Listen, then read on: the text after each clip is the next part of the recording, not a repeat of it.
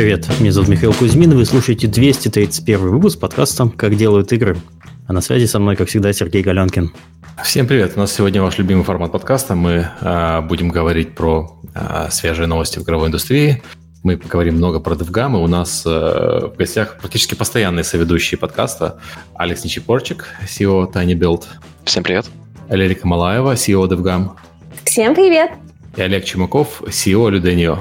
Серега стал фамилии Ничипорчик Р говорить как американец с акцентом. Все. А, сори, у меня уже есть немножко. Ассимилировался. Всем привет. А, а, слушай, Миш, все си и о, одни мы не си и о.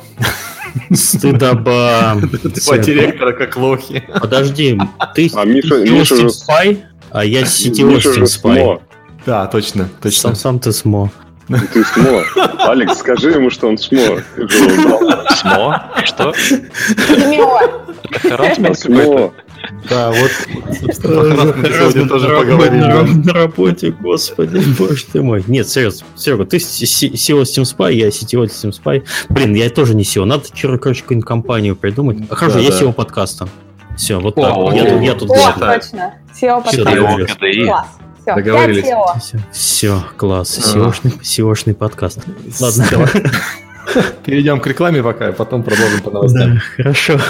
Ой, врываемся. Напоминаю, что поблагодарить нас можно с помощью системы Patreon за то, что мы такие веселые, позитивные и замечательные. Пишем эти подкасты уже какой седьмой год. И на прошедшей неделе, или, может быть, чуть больше, нас поблагодарили несколько человек. У нас новые подписчики на Patreon. Это Алина Миненко, Джин Янг и Михаил Овчинников. Спасибо большое, а также спасибо всем спасибо. тем, кто продолжает делать на это. Это на регулярной основе, нам чертовски приятно.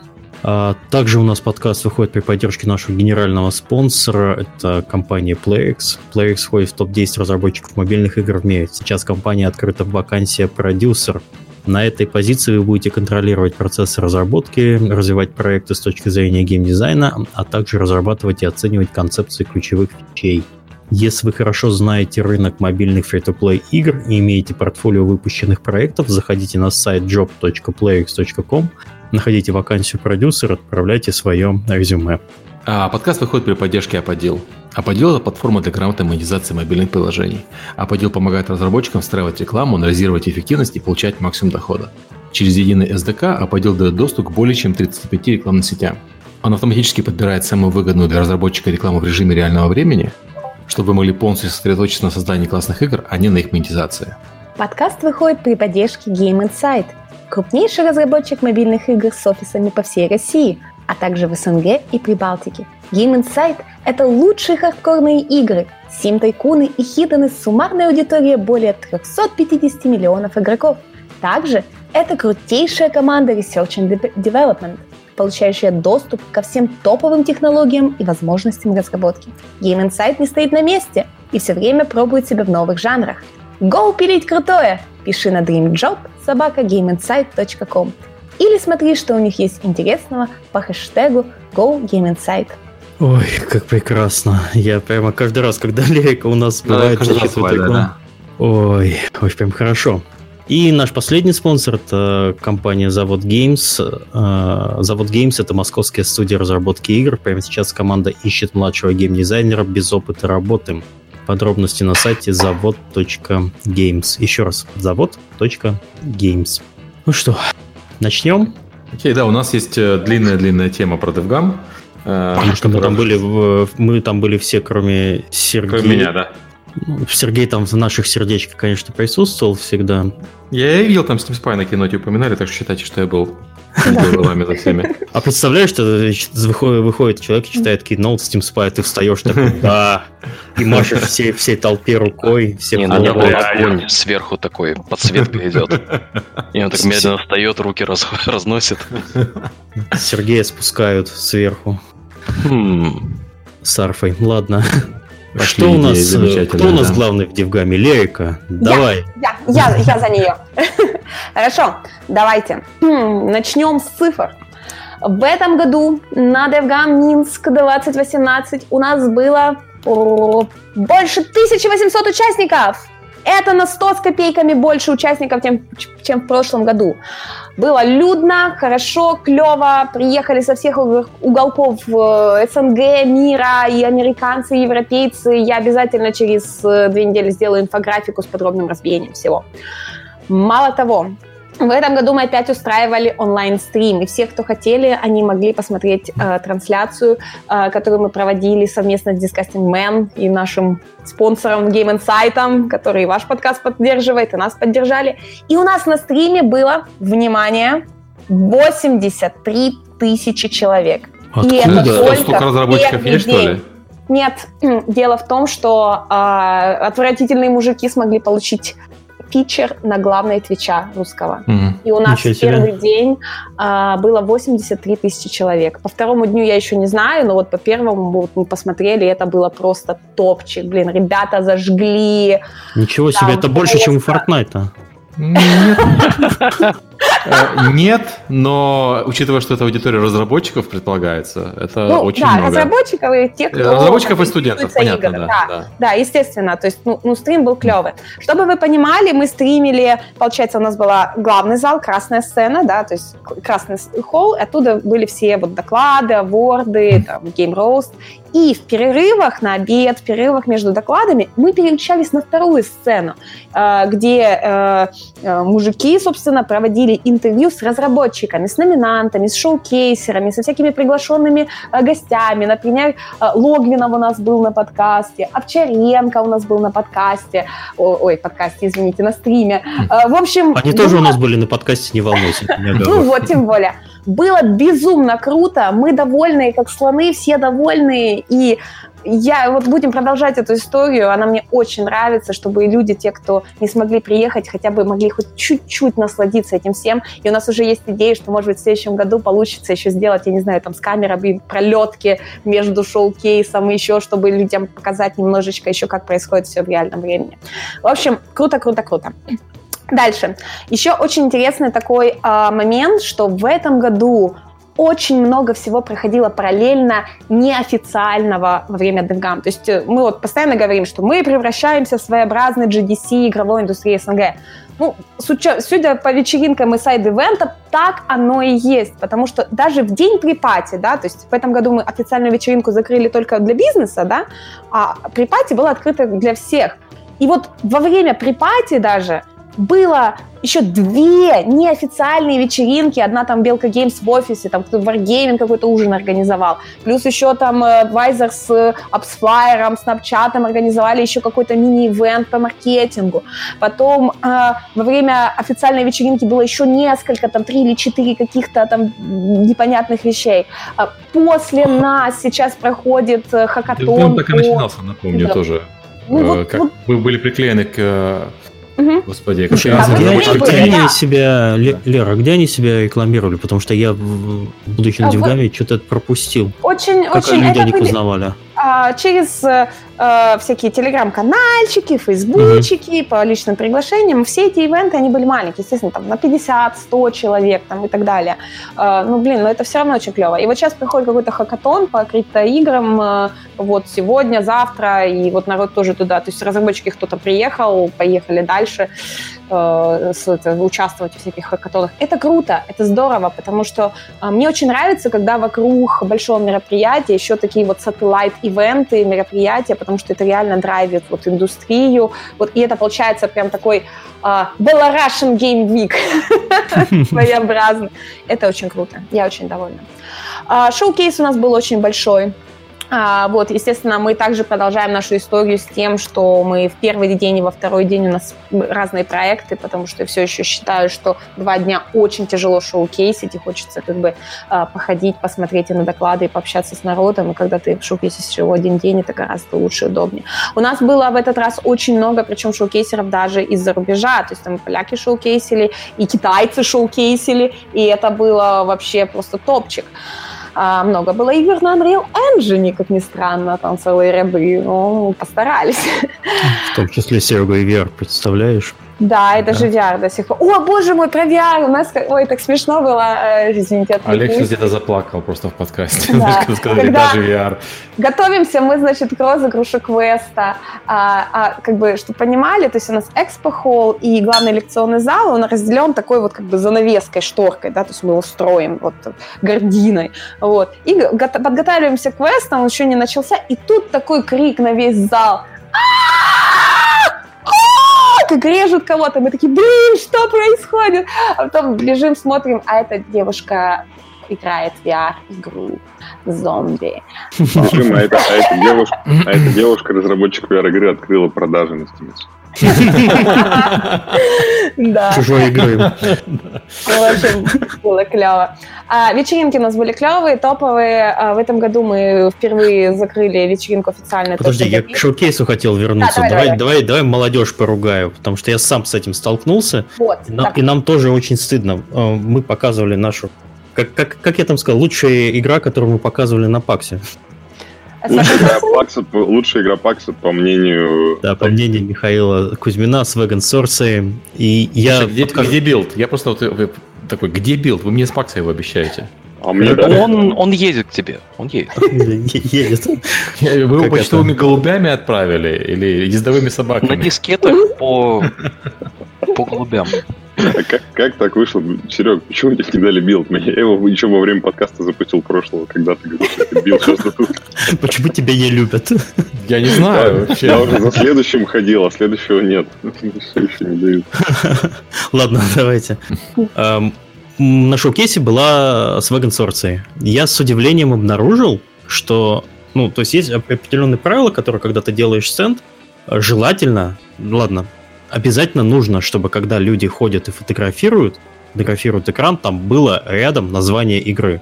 У девяносто процентов, наверное, разработчиков, которые шоукейсят, это, это, очень, это очень странно, что они не...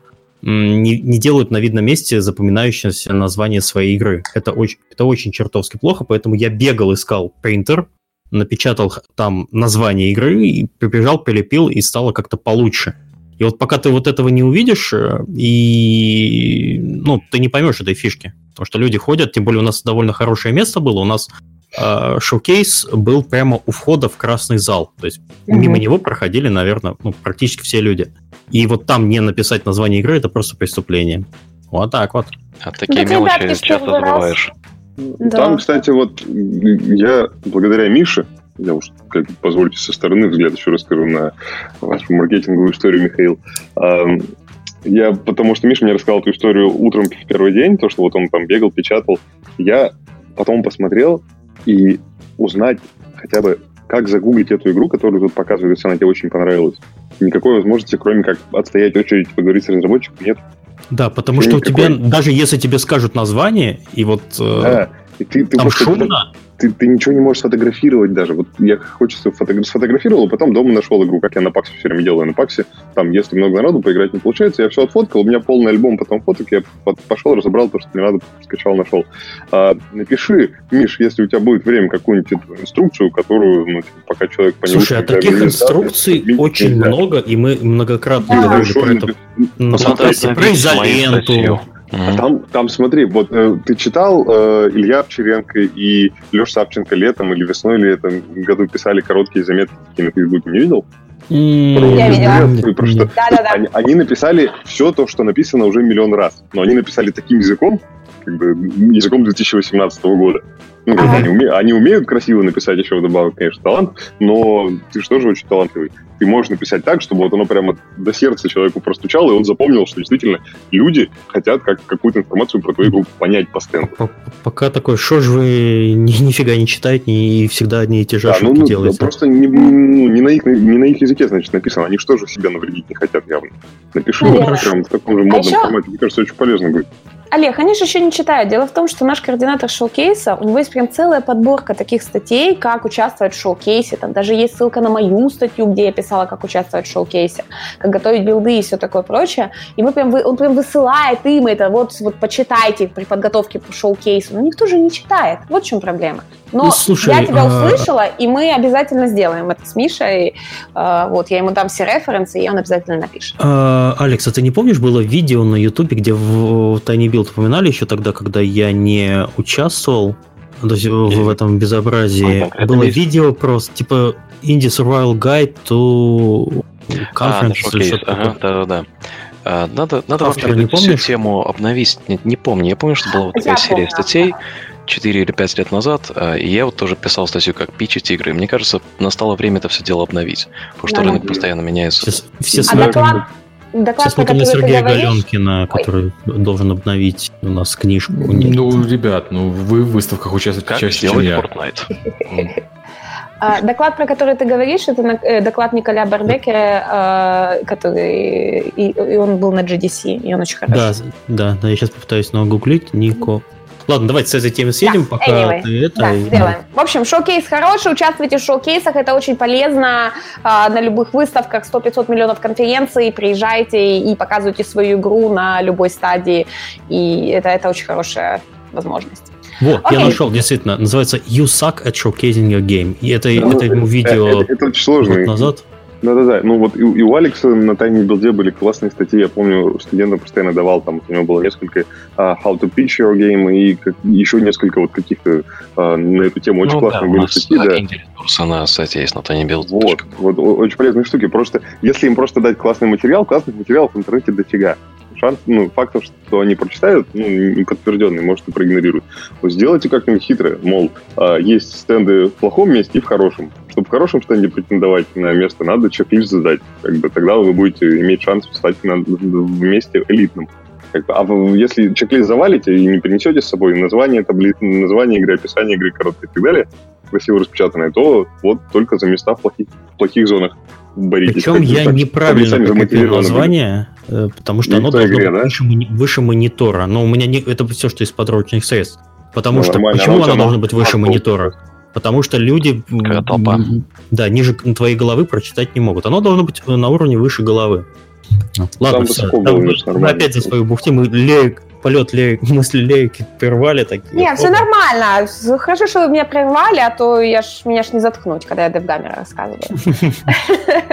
Окей, идем дальше. Переходим. Вечеринки. Были крутые вечеринки. В этом году мы закрыли ее только для бизнеса. И она была в таком клубе.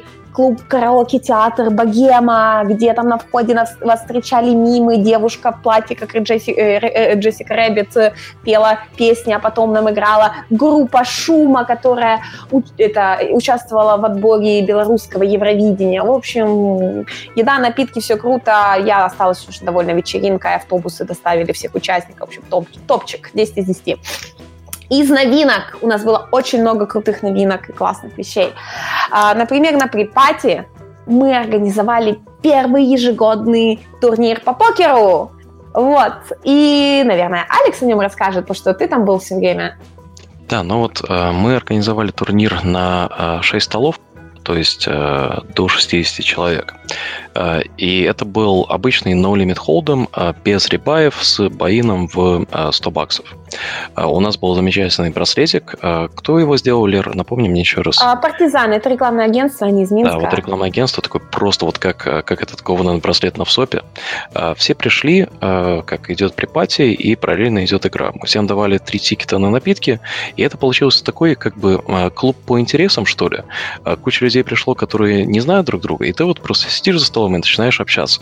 По натуре покера ты все равно посидишь за несколькими столами, и в итоге мне на следующий день подходили куча людей и говорили, как же круто, что вот э, встретил нескольких людей, которых до этого не знал, и э, теперь вот приходишь на конференцию, и как бы есть несколько знакомых. И это настоятельно рекомендую, такие вещи, вообще сайт активности в день до конференции. Если они есть, обязательно запишите, потому что это отличная способ... возможность познакомиться с людьми, которых вы не знаете. В следующем году, я думаю, мы будем делать в казино, и на этот раз с рибаями, а там как раз, где при пати находится маленькое казино. Оно пристроено к этому же зданию. Так что было круто, и настоятельно рекомендую всем прийти в следующем году. Да. мы остались, все, все, все, кто был, участвовал, все просто благодарили невероятно, говорят, боже, как круто, почему вы раньше такого не делали, мы хотим еще, еще, еще, еще. Вот, вот пока что... ты там, Алекс, в карты играл, мы все на вечеринке работали на припасе. Ну да, вы работали, а я играл. Работали на вечеринке. Да. Ну, это нетворкили, хорошо, давай будем откровенны. Нетворкили это не работали буквально. Посмотри, Миш, на это с позитивной стороны. Алекс же мог вас проиграть. Может, он и проиграл, откуда ты знаешь. Ну же, мне сейчас завтра приходит уведомление. Михаил на переводе на Fortnite, да. Вот, но это, скажем так, была моя идея, но инициатива Алекса, и он, в принципе, практически все организовал с моей командой, то есть я, я вообще к покерному турниру не имела отношения. Вот, зато моя инициатива крутая была, это... Ты же сказала, а... что и первая была твоя, но...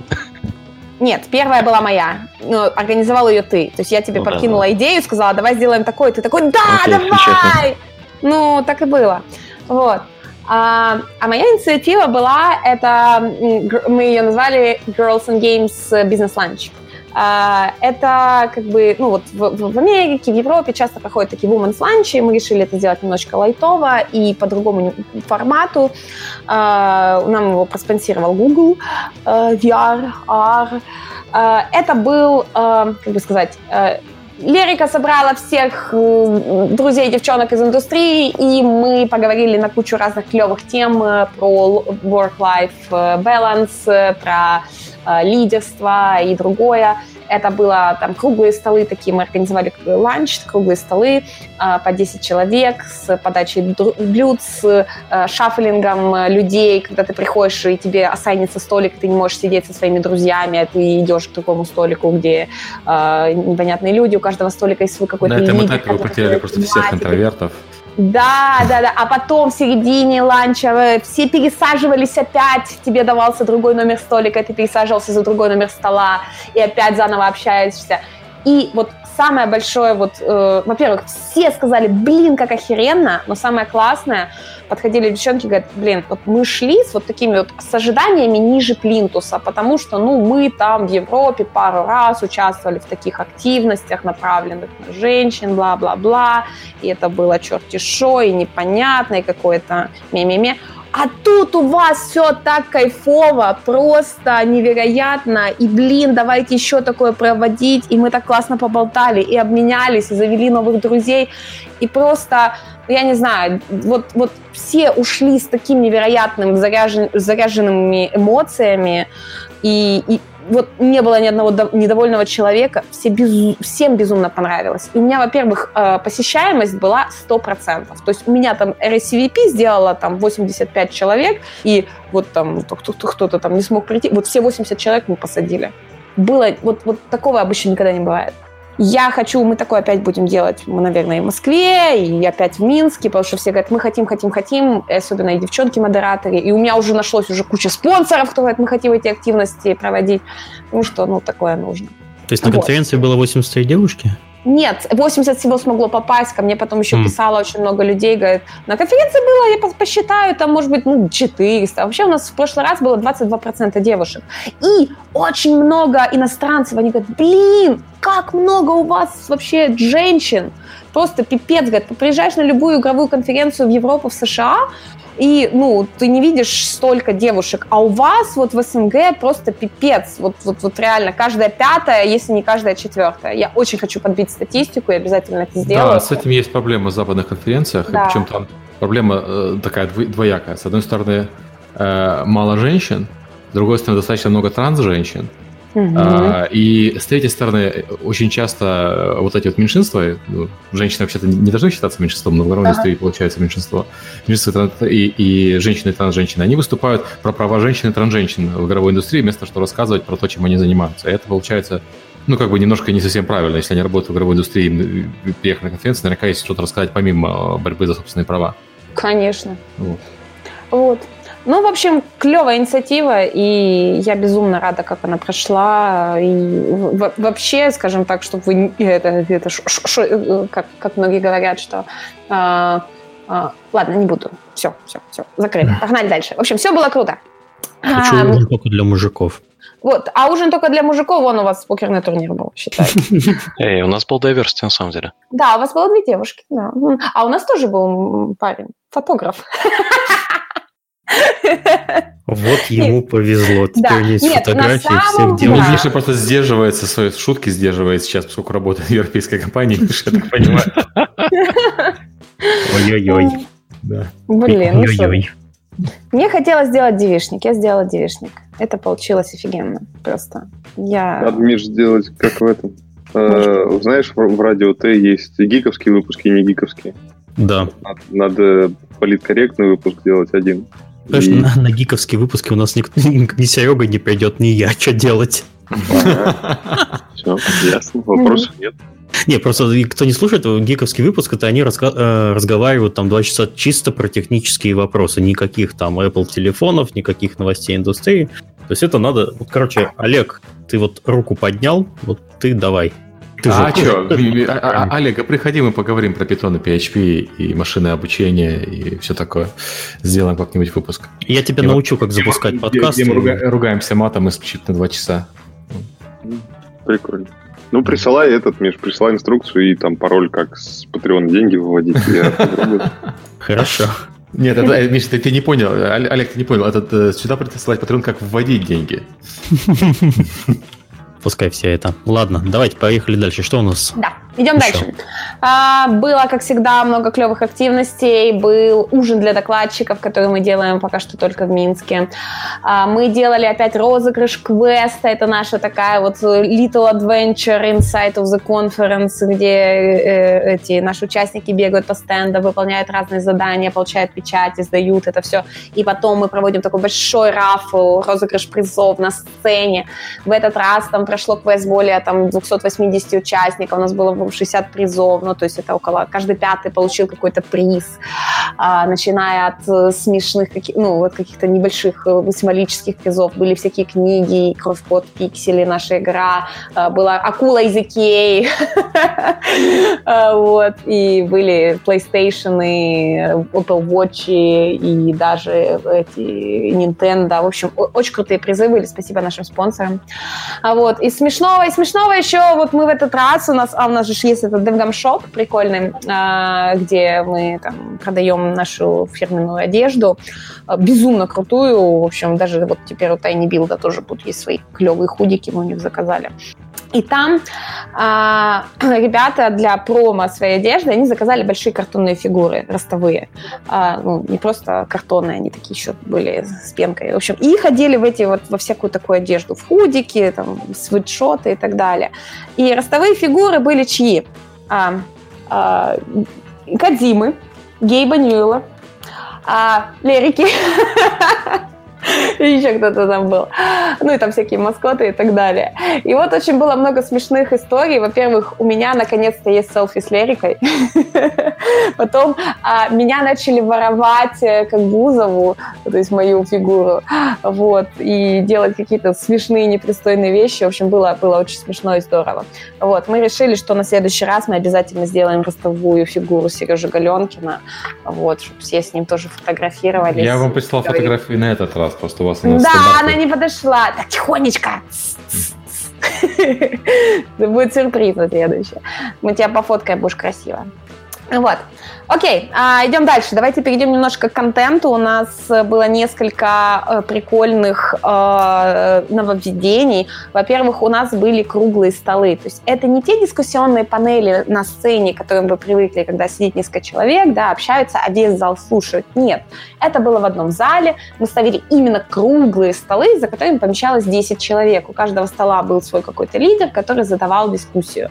Э, это было при регистрации, только для бизнес-билетов, и люди обсуждали ждали какие-то вопросы, какие-то темы. Это было, получилось очень клево. Очень многие говорили, что, блин, нужно делать там не час, а полтора, потому что не успеваем там пообщаться. Вот, вот какой-то такой фидбэк был клевый, что вот, блин, мы опять же тоже очень интенс такое общение. В общем, вывод очень большой с этого DevGAMM был о том, что нужно деревья... Господи, разделять, извините, на небольшие группки и давать работать людям в группах. Это лучше, чем просто, когда идет зритель-слушатели. Это более такой вот intimate, это по-русски, господи, общение такое более узкое получается. Близкое. Близкое, да. Вот. А, вот, собственно, вот эти вот э, круглые столы были. Потом э, был еще очень прикольная штука. М- вот э, этот э, Торик э, сделал мастер-класс, э, мастер-класс по геймдизайну. Святослав Торик из Wargaming. Он при, при, как бы, э, пригласил там разработчиков, разбирал там и игры. Э, в общем, он там, там они отдельно записывали, мы про это еще отдельно потом расскажем. Там, в общем, совершенно новый формат, то есть мы сделали... Мало людей, но импакт большой. Очень клево. В общем, мы очень любим такие эксперим... экспериментировать, новые инициативы. Еще вот очень крутая такая штука была. Вы же знаете, что как бы Apple, он не имеет права спикать вообще ни на одной конференции. Они официально не могут говорить. Никогда. Поэтому они никогда не выступают с докладами. Но вот какую историю нам удалось сделать с ними, с русским офисом, это они, именно Apple, они попросили разработчиков, они сами их отобрали, они проревьюировали все их доклады, они прослушали их, они сделали репетицию за день до DevGAMM, и они проверили, чтобы эти разработчики донесли тот самый месседж до других разработчиков, который хочет сказать Apple. Вот. И это получилось безумно круто, они остались довольны, участники, зрители остались довольны, доклады все офигенные получились. Там была история от крупной компании, там была история от инди-разработчиков, там была история от... Вот. В общем, там было очень-очень клево, здорово и классно. А потом у нас... Вот это очень прикольно. Да, обычно, да, да. Я не знаю, можно ли там рассказывать, наверное. А может быть, наверное, нет. В общем, нет, если... давай не будем. Да, если раньше прису... да, я скажу так, если раньше присутствовал Apple на конференции разработчиков, это было совсем не так.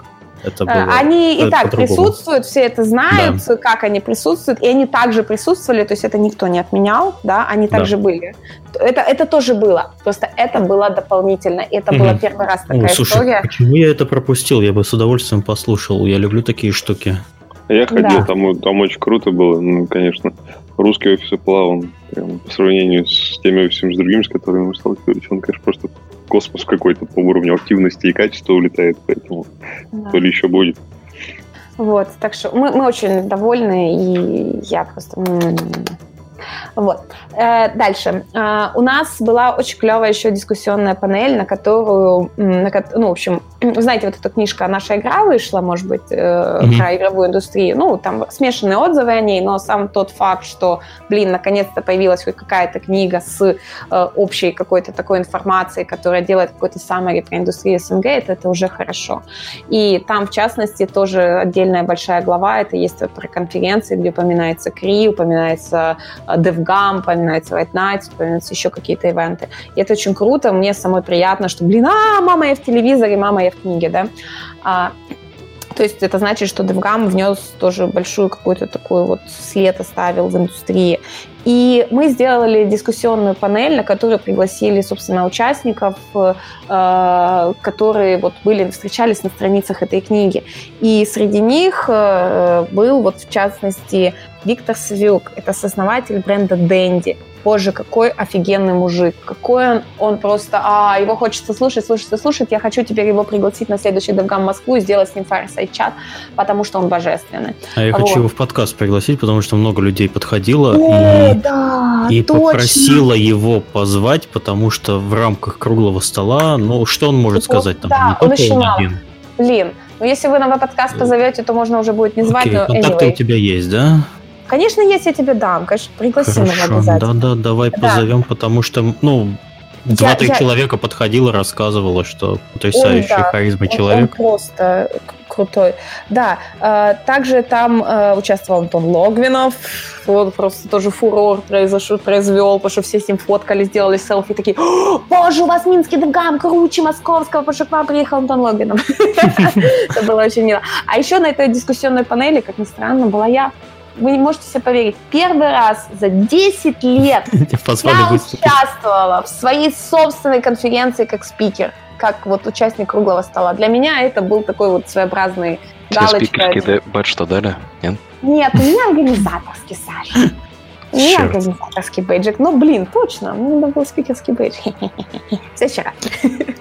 говорю, что да. еще раз, ты вот весь, весь этот DevGAMM бегала счастливая, что у тебя ребята в этот раз очень стараются. Вообще, ладно, не в этот раз, mm-hmm. это, это неправильно, ладно. Mm-hmm. А, что с тебя очень много уже ответственных вопросов было снято, и у тебя появилось побольше времени на mm-hmm. всякие другие активности. Да. А, что еще было интересного? Ну, в общем, было много-много разных э, докладов. Э, смотрите, сразу вам говорю. Все, что было в Красном зале, вы уже сейчас можете найти на YouTube-канале DevGAMM или на э, Twitch-канале э, Отвратительных мужиков, Disgusting Men. Э, оба дня там будут все-все-все доклады из, из Красного зала. Что касается других раз, два, три, четыре, пять, пяти докладов, о, пяти залов, э, то все доклады появятся на нашем YouTube-канале в течение шести недель, четыре-шесть недель в зависимости от того, как наш видеооператор справится. Просто подписывайтесь, пожалуйста, на наш YouTube-канал, и вы не пропустите, и не задавайте вопроса, когда будет видео, когда будет видео. Будет, все будет. Из интересного, ну давайте, наверное, у нас же был фаерсайд-чат по Киперу и доклад Олега Чумакова и Геймрос. Давайте, может быть, Алекс, Олег и Кузьмич расскажут. Ну, давайте я так, может, вкратце про фаерсайд-чат, про Грейвер Киперу. А насколько да. я понимаю, Никита со Славиком в подкасте же будут скоро. Да, я, может быть, даже надеюсь, что это будет на следующих выходных. Ну вот, тогда что... там гораздо более детально все это расскажете. Но вот мы посидели и поговорили в формате, когда мы просто втроем, не в виде круглого стола, где я ведущий, а вот просто будто бы три друга сели перед каминчиком и вот так вот поговорить о жизни. И этот формат, на самом деле, он очень клевый, потому что если аудитория вовлечена и знает, о чем люди говорят, конкретно в виде продукта, то, Миша, ты же там был, вот ты заметил, что вопросы очень рано начались, mm-hmm. и мы просто начали в совершенно разные направления двигаться по поводу дискуссии. По сути, это формат как подкаст, только, только лайв на сцене. И говорили мы про разработку, про консоли говорили, про продвижение, про ощущение игры. И вообще я сейчас прям же хочу пересмотреть это, чтобы самому вспомнить, потому что интересные были дискуссии. Ну, так. Мне понравилось, и я, в принципе, хочу именно в таком ключе сделать э, подкаст с ребятами, просто потому что это второй проект, э, второй mm-hmm. проект более успешен, чем первый, но при этом э, команда выросла, но не очень сильно, то есть э, Punch Club делала там три человека, по-моему, да? Да, да. А Graveyard Keeper шесть. Это, ну, типа, в два раза, но это не... А так, проект там... несколько раз больше. Да, проект несколько раз больше, и сроки, по-моему, в несколько раз меньше получились по итогу. Ну, ну, там общем... зависит от того, как считать, но да, это будет интересно послушать. Угу. А, Олег, о, ч- о чем ты рассказал? Я пропустил, честно. Ничего страшного, я думал, что ты специально не ходишь. Специально их пропускаю. Кстати, ты мне рассказал. Да, хорошо. Я в две тысячи семнадцатом году в Москве рассказывал про машинное обучение, когда э, понял, что среди разработчиков назрела тема, что многим интересно, потому что везде слышат на разработческих, на разработческих ресурсах про это, но вкопнуть в тему как-то быстро простого способа нет. И я тогда рассказал самые-самые основы, показал там вообще, ну, базовую математику нарисовал, как это все работает. И после этого прошло там почти два года уже, и я рассказывал, сделал работу над ошибками в том докладе, выяснил, что более интересное было по вопросам, которые мне задавали, я рассказывал, что за последние два года нового случилось в этой области. Вот. А Миша даже посетил, насколько я помню. Слушай, Олег, и... я всегда хожу на твои доклады, потому что, во-первых, они всегда во второй день, почему-то так исторически складывается, и они в самом начале дня. И просто... Это потому, что Олег сильно много не пьет, то есть он не проспит свой доклад, а еще да. он очень популярный, и мы стараемся более сильные доклады ставить на утро, чтобы больше людей приходило. Вот почему. Вот, да. Слово сказать про не пьет. Значит, я с Мишей говорю: Миш, вот там DevGAMM заканчивается сегодня, завтра суббота, ты еще не уезжаешь. Ты сегодня что, в лобби тусить будем, как обычно, до пяти утра, или...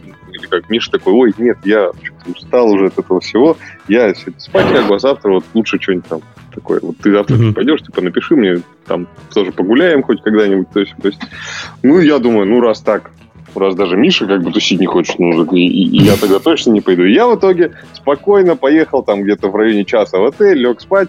С утра я пишу, естественно, Миша отвечает, что он до пяти утра а, тусил, и никуда он больше не пойдет. Вот, поэтому не тусил только я. Вот, мы пошли в кино. А, да, пацаны пошли в кино, еле живые, насколько я понимаю. Ну вот, а, в общем, доклад был про машинное обучение. Вроде как я закрыл, ну, как бы попал, работу над ошибками по прошлому докладу сделал неплохо, судя по тому, а, как, как люди реагировали на то, что я рассказываю. А, в нем же была просто задача дать несколько конкретных ссылок людям, которые вот по докладу поняли базовый контекст и теперь хотят углубиться. Вот. Но догнали меня вопросы уже вечером, на, когда был Bye-Bye Mingle, а на нем люди почему-то целый день носили эти вопросы, которые мне хотели задать, и меня поймали, и я стоял, в общем, на блокноте, рисовал там, как устроены всякие капсульные сети. Вот, в общем, это кому-то было интересно. Надеюсь, мне больше всего понравился график, сколько это... денег будет зарабатывать в две тысячи двадцать третьем, по-моему, году, или? В двадцать пятом, да. В двадцать пятом. Много да. денег будет в машинном обучении. Да, я для себя забросайте считаю. Ваши игрушки. Я как бы знаю, сколько что в машинном обучении много денег нет, как раз убеждать не надо. Ну, в общем... Вот. Мне еще очень понравилось а, то, что там а, в этом году был доклад от ребят. Лерика, кто хакатон устраивал после DevGAMM? А, компания... А, это, хакатон... Блин, какая-то компания... Explode. Explode, Explode, да. да. А, появились ребята Explode, они делают что-то с блокчейном, игровую платформу, и они а, рассказывали как раз на DevGAMM наконец-то что-то вот... А, понятное, зачем там блокчейн. Они рассказывали про открытую экономику. И, в общем, такие ребята, в общем, одни из первых, кто адекватно что-то про блокчейн рассказывают. Вообще много всякого движения они поддерживают. И вот хакатоны проводят в Минске. Вот сейчас, наверное, он заканчивается. В Москве у них хакатон был. В общем, видимо, среди блокчейна нашлись здравые головы. В общем, если будут еще выступать, сходите, послушайте. Ну, okay. давайте... А... Про рост. А что про него рассказывать? Во-первых, ну, репрейдинга не удалось, как все называли. Это было, да, вообще. Геймрост, как и называли геймлинчем. У нас на слайдах было название геймлинч, у нас на счетчике. Хотя я вам скажу, почему у вас не получилось. Почему? Потому что линч звучит одинаково по-русски и по-английски, а рост звучит странно по-русски, потому что геймрост, в смысле, вырос. Не-не-не, не в этом дело. А, здесь дело в том, что мы просто забыли кучу вещей.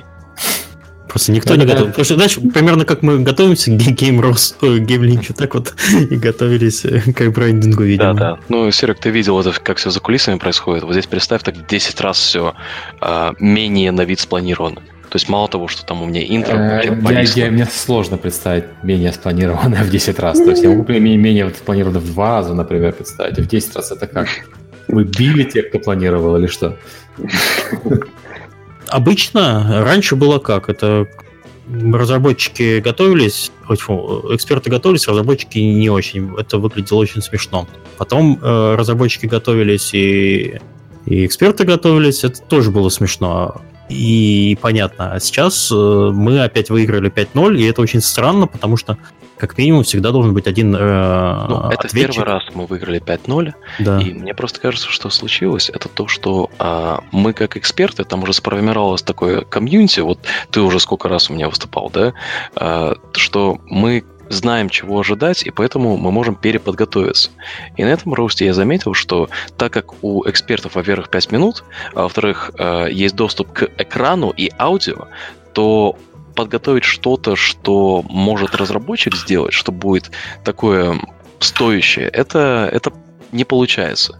И мы просто в сухую выиграли в этот раз, даже несмотря на кучу технических проблем, которые у меня были. У меня нот повис два раза. У нас, да, у нас не было видно на экране, который вот под сценой. Мне приходилось садиться на сцену да. со спиной к зрителям и смотреть, чтобы, чтобы хоть понять, над чем смеяться. Угу. Да, меня поэтому... многие разработчики просили, что, а блин, можно доступ к видео, уже которую конференцию. Ну, мне кажется, там надо банить э, вообще музыкальные номера, оно не работает. Э, это вот прямо на сцене мы такие сидим, блин, опять же сейчас петь будут. Оно было круто, когда это было как новшество, сейчас это не работает. Но я думаю, что на следующий раз поэкспериментируем с форматом в целом, чтобы э, сделать это, может быть, как более такие политические дебаты, когда у тебя есть две сцены, ну, два подиума, например, mm-hmm. два ноута, что-то там. Потому что сейчас мы в сухую выиграли, и это прямо в конце я, я решил отдать приз тому, кто э, выиграл, э, тому, кто проиграл не совсем в сухую. То есть там было где-то шестьдесят на сорок он проиграл по голосам, mm-hmm. а все остальные там девяносто-девяносто пять процентов было все красное. Ну, да. у вас, вы еще на таком уровне уже стали делать, что, ну, то есть, вот там и Миша, и а то Алекс Роуз вообще практически самостоятельную короткометражку сделал, которую можно без ну, роста выпускать отдельно, да. Ну, то есть, просто на такой уровень, даже если хочется, и даже если на это денег выделить, довольно сложно прыгнуть. Это надо прям, чтобы человек а, в этой области мог талантливо так рассказывать. Ну, Алекс Роуз просто на каком-то облачном уровне это делает. Мне кажется, разработчики... Ну, ты знаешь, он, он проигрывал Линч, выходили разработчики на харизма, mm-hmm. они его побеждали. Такое. Слушайте, мы сейчас mm-hmm. вообще запугаем да. разработчиков, да. они... Ну, Ребята, мы обсуждаем...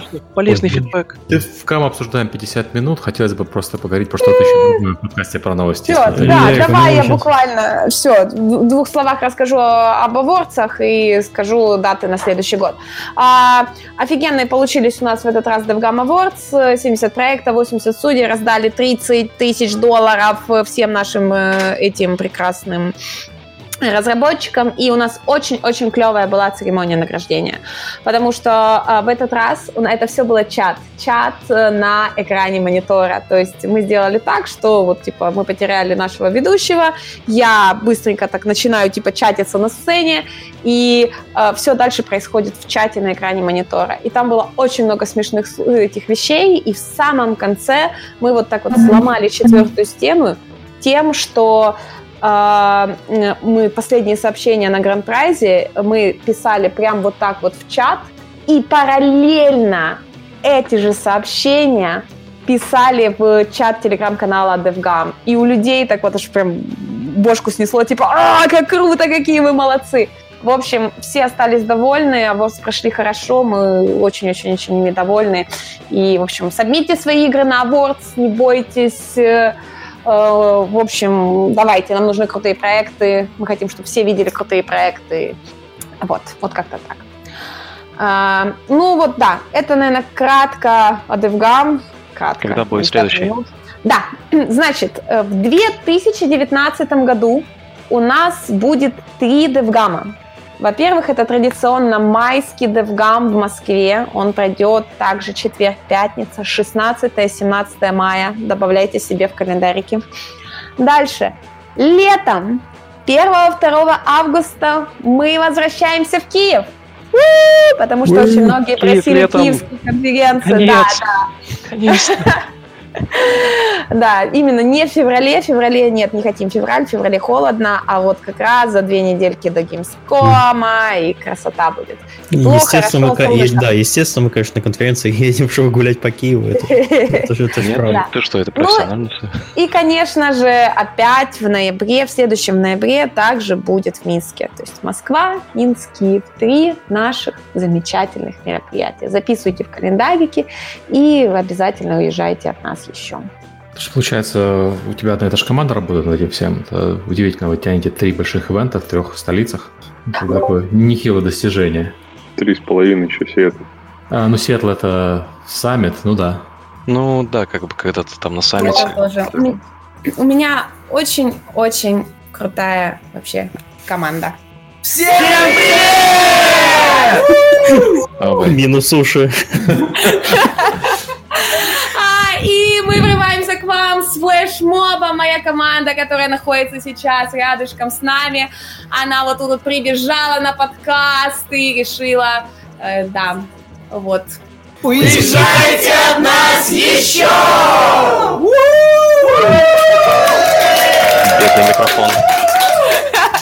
Все, валите, валите, валите. Все. Две секунды славы свои получили, и все. Ой, прекрасно. Зайчики, мои зайчики. Окей, это было громко. Я подтверждаю, все зайчики, все хорошие. Вот. Все, наверное, давайте по новостям. Да, если мы закончили с DevGAMM, давайте пойдем. Неужели? И остальные новости. У нас, у нас. Дайте дух-то перевести. Ух, да. После DevGAMM душно. Ух. Переводи. У нас любимая тема слушателей называется харассмент на рабочем месте. В российском офисе Nintendo сейчас происходит скандал по поводу, по поводу российского офиса Nintendo. Группа сотрудников, часть анонимных, часть нет, что уже само по себе достижение, высказалась против того, против поведения директор российского офиса Nintendo Яши Хаддажи. Я, я не верю, что правильно произношу ударение.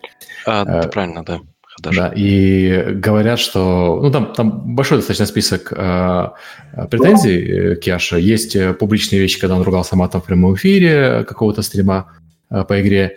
Есть претензии по его поведению на работе, по угрозам, там, по сексуальным домогательствам, по угрозам тем э, сотрудникам, которых он увольнял, что он их э, убедится, чтобы их не, на, не наняли на работу. И все это, это как бы вот, раньше происходили все такие заявления о домогательствах в западных компаниях. Это, наверное, первый случай, когда это, ну, нельзя сказать, что это западная компания, это японская компания, но японская компания в России. Компания. Да, международная компания в России. И там список э, претензий, если почитать, ну вот скандал, который был в Riot, просто отдыхает по сравнению с тем, что творилось в Nintendo, если верить э, людям, которые решились выступить. Вот тут мне интересно, что вы по этому поводу все думаете. Я вот э, буквально за час до подкаста ознакомился со всей этой ситуацией, потому что я видел, с, ну, типа, знаешь, там фит листаешь и такой не вчитываешься. А похоже, ну, то, что... Ну, мы на DevGAMM были, и да, не вот мы пропустили. Uh, и получается, что вот uh, посмотрел это видео, где лайвстрим, который затриггерил всю вот эту mm. вот uh, дискуссию. Mm. Но там просто uh, что, что видно, что сидят два uh, сотрудника-стримера, uh, русские ребята, играют в игру и оборачиваются постоянно вот по сторонам.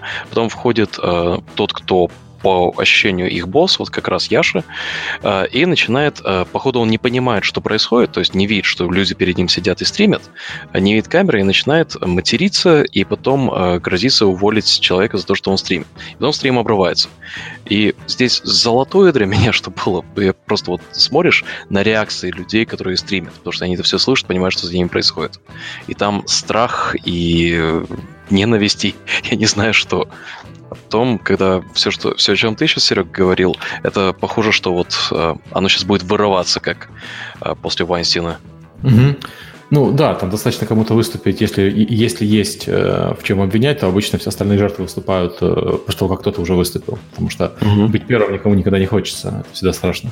Вот, а здесь я вижу, что люди выступают уже под настоящими именами, а не просто анонимно. Когда человек, по сути, ставит свою карьеру, это означает, что он, по крайней мере, верит э, в то, в чем он обвиняет, э, в данном случае, Яшу. Да, ну что здесь, наверное, очень странно для всех сотрудников, это то, что это как бы э, есть здоровая корпорация и э, есть назначенный человек для, от этой корпорации, который является местным лидером. И этот, насколько я понимаю, он, ну, он по-русски вообще не говорит. То есть человек... Говорит, говорит. Он говорит по-русски. Да, да. Ага.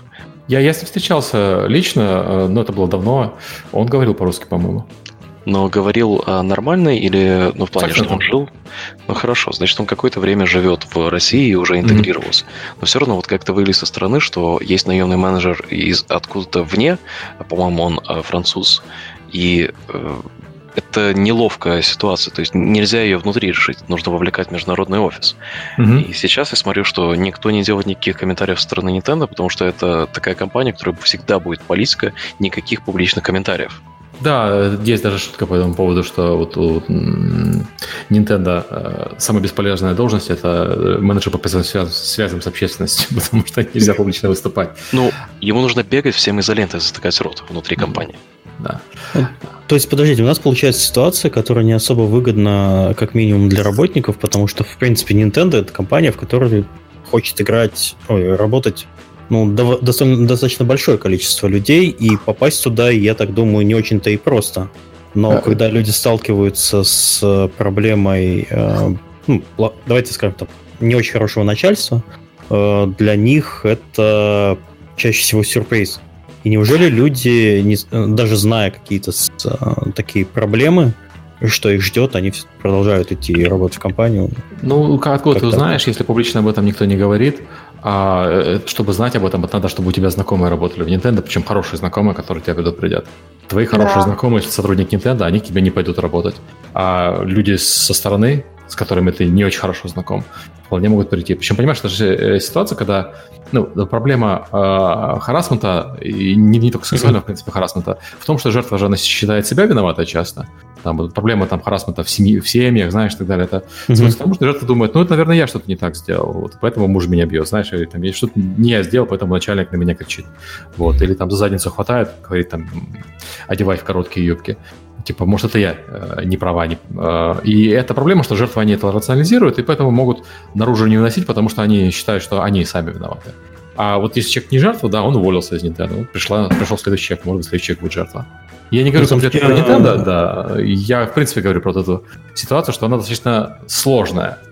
Уже в чате есть комментарии от Nintendo, пишут: поведение генерального директора российского подразделения не ну, соответствует нашей политике. Это да. не заявление. Это такое, знаешь, что нам нужно было а, есть... что-то сказать.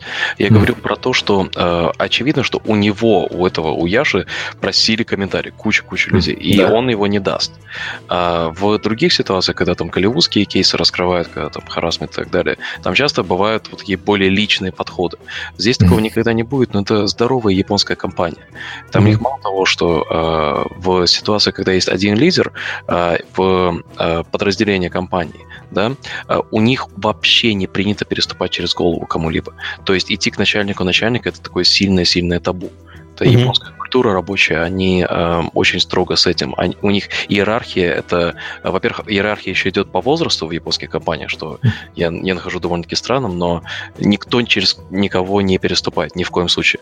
Я, Nintendo Европа, у меня знакомая работает в Nintendo Европа, там тоже достаточно жесткая иерархическая компания, структура, причем она выстроена была специально, чтобы соответствовать больше вот японской родной компании. Uh-huh. Япония, я так понимаю, что специально у них не устраивала, это просто особенность культуры. Вот. А в европейской Nintendo у них там же рейтинги есть у каждого, там ранги, чем выше ты по рангу, тем, тем ты важнее и так далее. И эти рейтинги, ты правильно сказал, они завязаны не только на должность, но и на время, которое ты провел uh-huh. с компанией.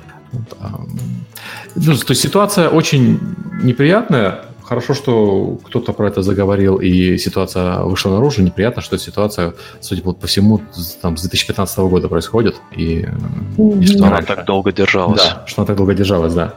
Да, но будем надеяться, что у них все станет лучше, и что в итоге Nintendo в России станет гораздо более доступным, что ли. А вы не боитесь, что эта ситуация очень сильно... будет эскалироваться, и, в принципе, мы в ближайшее время услышим не, не так уж и мало подобных заявлений. Ну, это я хорошо, лишь... если так да. произойдет. Это, это, это наоборот хорошо. Да. Плохо, если как бы никаких действий не предпримется, и все останется на своих местах, и будет дальше продолжаться, и ничего не изменится. Вот это будет плохо. То есть ну, даже если, если Яша начну... останется там, я не знаю, отправят его на курсы каких-нибудь Angry Management, или там, я не знаю, приедет какой-нибудь чувак из офиса Nintendo еще один и посмотрит на его работу, и это же как-то изменит ситуацию внутри компании и станет от этого лучше сотрудником, то это уже будет хорошо. Если вдруг его снимут и поставят хорошего менеджера, который обожает игры Nintendo, холит, лелеет своих сотрудников, доставляет все показатели, и все счастливы, это вообще прекрасно. Но ну, знаешь, никто не, никто не ожидает что от начальника, что он будет делать своих сотрудников счастливыми, потому что ну, не, не всегда так работает, не всегда можно быть счастливым. Не, не каждый момент времени сотрудники могут быть счастливыми, потому что иногда бывают авралы, иногда бывают там жесткие нагрузки. Мы говорили про переработки и про кранчи. Ой, расскажи мне, пожалуйста. Да, расскажи но мне про... про да. да. Нет, кстати, Лерика, я могу тебе рассказать про кранчи, если что? Я тебе могу рассказать про кранчи. Сережа, я тебе хочу сказать, что кранчи в игровой индустрии, когда вы работаете над игрой и издаете игру, это не те кранчи, которые у нас в ивент-менеджменте, когда нам нужно делать ивент, и у нас вообще четкие дедлайны. Лерика, я работала в розничных продажах, и я работала в ну ладно, хорошо. Я видел кранчи. Вы померили? Да, мы помирились, да. мы с Сережей, у кого... Я, я, я, кстати, с тобой согласен, что в игровой индустрии кранчи менее жесткие, ну, по крайней mm-hmm. мере, в моей, в моем личном опыте, менее жесткие, чем в продажах и в свое время в прессе, но это не означает, что как бы это хорошо. Ну, ладно, я к тому, что задача руководителя делать сотрудников счастливыми, задача руководителя поддерживать работу компании на, на, на должном уровне. И а, вот то, в чем Яшу обвиняют, но просто тупо незаконное. Это так себя вести нельзя, потому что это против закона. То есть... Ну, в общем, в общем, у Сер... я давайте у Сереги толще, у Лерики длиннее. Давайте Давайте на этом сойдемся. Хорошо. Победила дружба. Нет, просто смотрите, это же вся история эскалируется. Давайте про публичность этих вещей, потому что многие индустрии все-таки, особенно индустрии развлечений, построены не всегда идеальным способом, и начальники разные бывают. Но будем ждать еще больше скандалов, видимо, в этой области.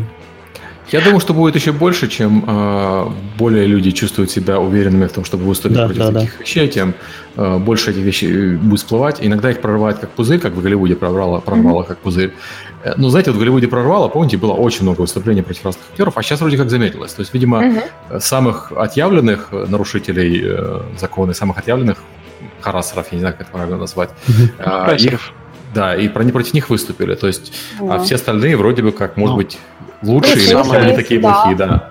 да. Или что-то это... изменили внутри компании. Это же самое главное, чтобы что-то менялось внутри других. Остальные посмотрели, что происходит, и почему бы не изменить. Mm-hmm. Поэтому если э, более здоровый климат внутри компании будет у нас в индустрии, это, это же только хорошо, это же замечательно. И поэтому... там, если что-то думаешь, что это был сексуальный харасс, там касалось не только женщин. Собственно, на, на стриме орал он на мужчин. Ну, тут это... больше сказать, тут, ну, как харассмент, да, не сексуальный, а вот более психологический, да. психологический, когда mm-hmm. вот тебя смешивают с дерьмом, и mm-hmm. вот ты делаешь все хорошо, а вроде все как надо.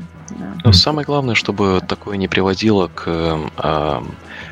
не совсем серьезным клеймом. То есть э, бывает, что люди видят, что что-то популярно в прессе, и э, ища э, в поисках внимания начинают делать false клеймы, то есть не настоящие да. клеймы.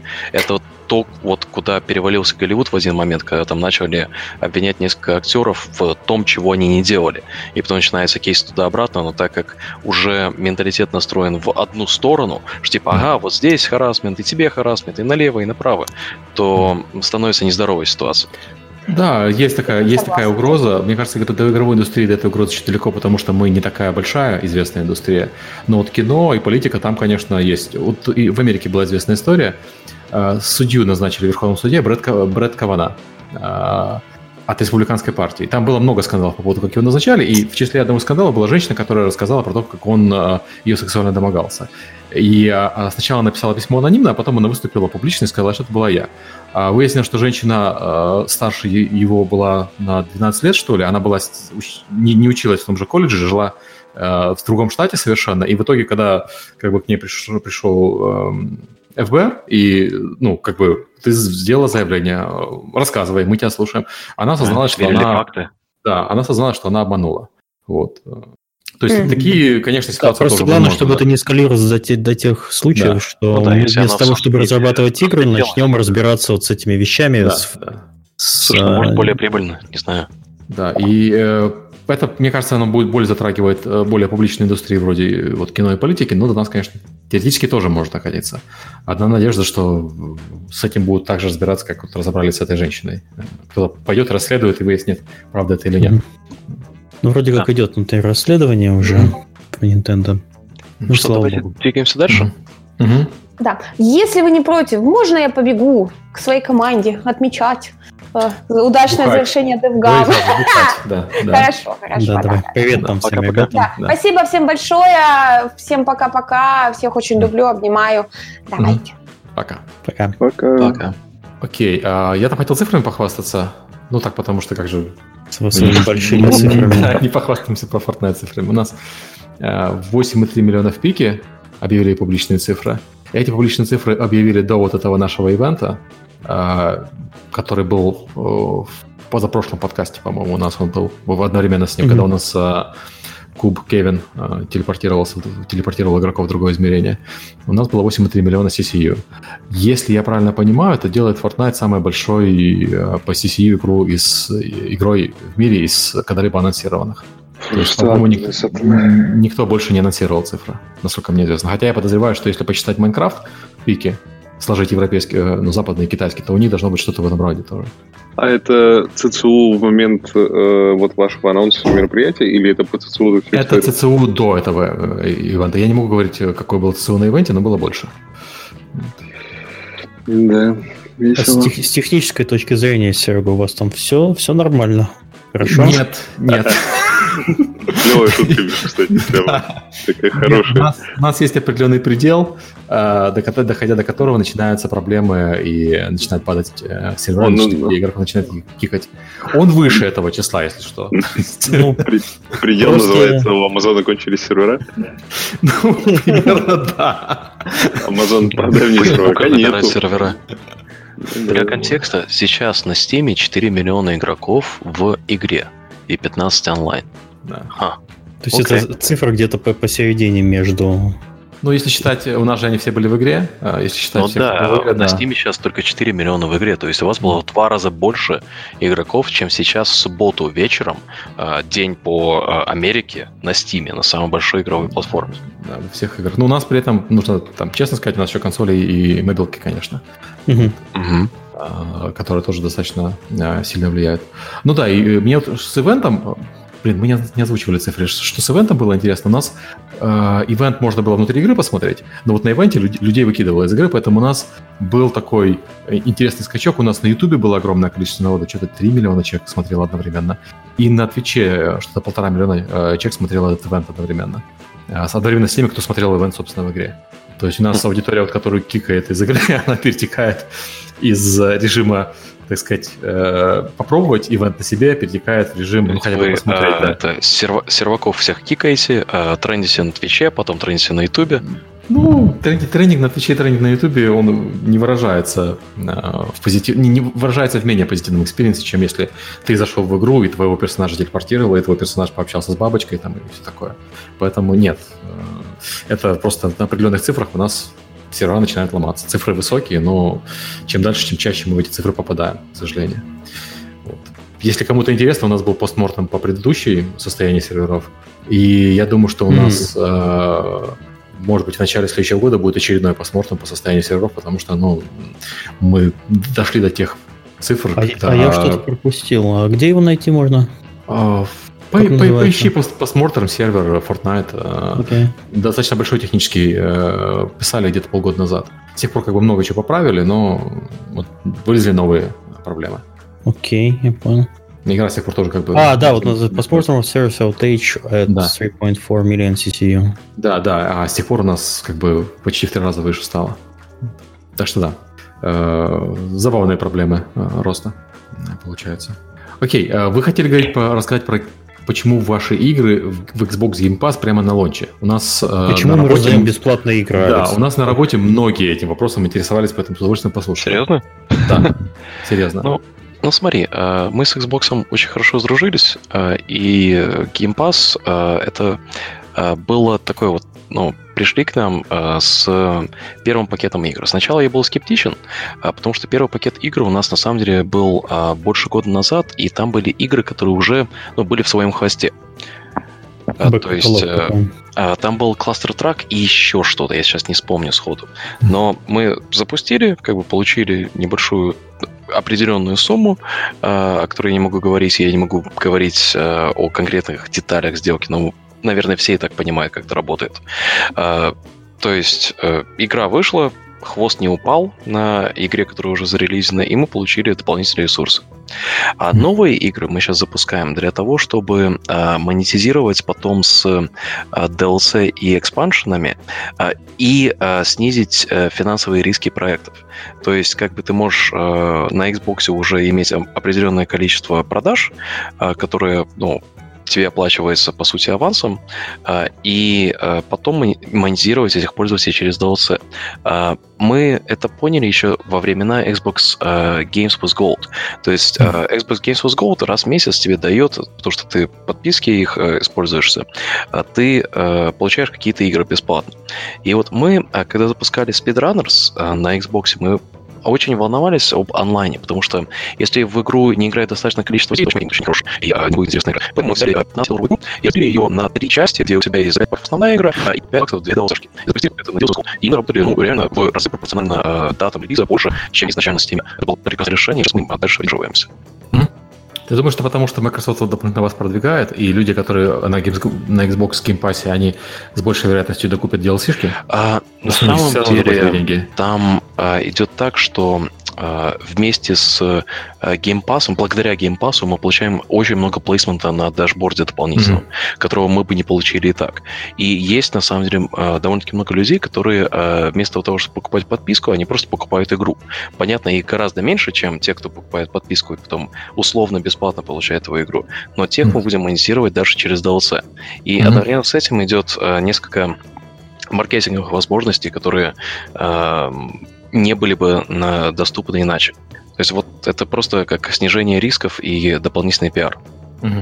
Окей, это, это интересный подход. Но мне, мне более интересно показать, почему вы запускаете это прямо на старте игры. Но теперь, когда ты говоришь, что дополнительный пиар, который, соответственно, должен поднять продажи основной игры на старте, это становится ну, более это как понятно. Бы ты получаешь дополнительные баннеры, по сути, да, дополнительный экспозер, mm-hmm. что mm-hmm. ты, наверное, и так понимаешь. Mm-hmm. Ну и все-таки Xbox, ну не у всех же есть Xbox Game Pass, давайте будем откровенны. То есть люди просто будут узнавать о, о игре каким-то способом, потому что про то, что игра будет на Xbox Game Pass, напишут ну, практически все, сейчас же уже все написали. Я mm-hmm. видел несколько разборов по э, вот, этого, вот этой конференции Microsoft, и там подробно написано, какая игра, что это за игра. Вот это нам дополнительный пиар, это хорошо. Ну и плюс не у всех же есть Xbox'ы. Да. Так что многие люди э, увидят э, эти анонсы, а потом будут видеть на своей платформе. Uh, у нас следующая тема, которую нас давно просили обсудить, она называется uh, Diablo Immortal, которая анонсирована, мобильная Diablo, которую анонсировали на uh, конференции BlizzCon, и которую игроки очень не любят. У трейлера семьсот тысяч дизлайков и двадцать тысяч лайков. То есть это такой прям, прям достижение уровня Electronic Arts, uh, которое от компании Blizzard. Знаешь, по-моему, и даже так. семьсот тысяч дизлайков, это как бы ну... Нет, по-моему, они как раз побили все рекорды, но, но не это важно. Да, uh, мне... Я... Мне трейлер понравился. Diablo Immortal. Сейчас мне будут... Все, все весь чат будут ругать. Мне понравился. Дизлайк, для... Галёнкин. Да, Diablo, для Diablo Immortal. И мне нравится идея играть в Diablo на мобильном устройстве, если что. Я так понимаю, что основная причина, почему э, игроки задизлайкали Diablo Immortal, что конференция BlizzCon собирает в первую очередь игроков на пи си, потому что это Blizzard, немножко на консолях, но в основном это игроки на пи си. Игроки на пи си приходят, заплатив деньги на конференцию Blizzard, послушают новости про свою любимую Diablo, им говорят, знаете, Diablo будет, но она будет на мобилках, она будет не от компании Blizzard. Я думаю, что в этом основная причина недовольства. Ну ты же помнишь... Сережа, перед... у тебя телефона, что ли, нету? У меня есть телефон, и я если что буду играть в Diablo Immortal, я не знаю, хорошая она или плохая, но... Нет, это... Меня... Референс на то, что, как они ответили, то есть вот в чем проблема, их отношения здесь проблема, в первую mm-hmm. очередь. Ты думаешь? Сто процентов, потому что, ну, я, я думаю, что есть две проблемы. Во-первых, то, как они это все спозиционировали, все ожидали новый Diablo, да? Угу. То есть новый Diablo на ПК. Они просто, это спозиционировали... Да, давай немножко дополню.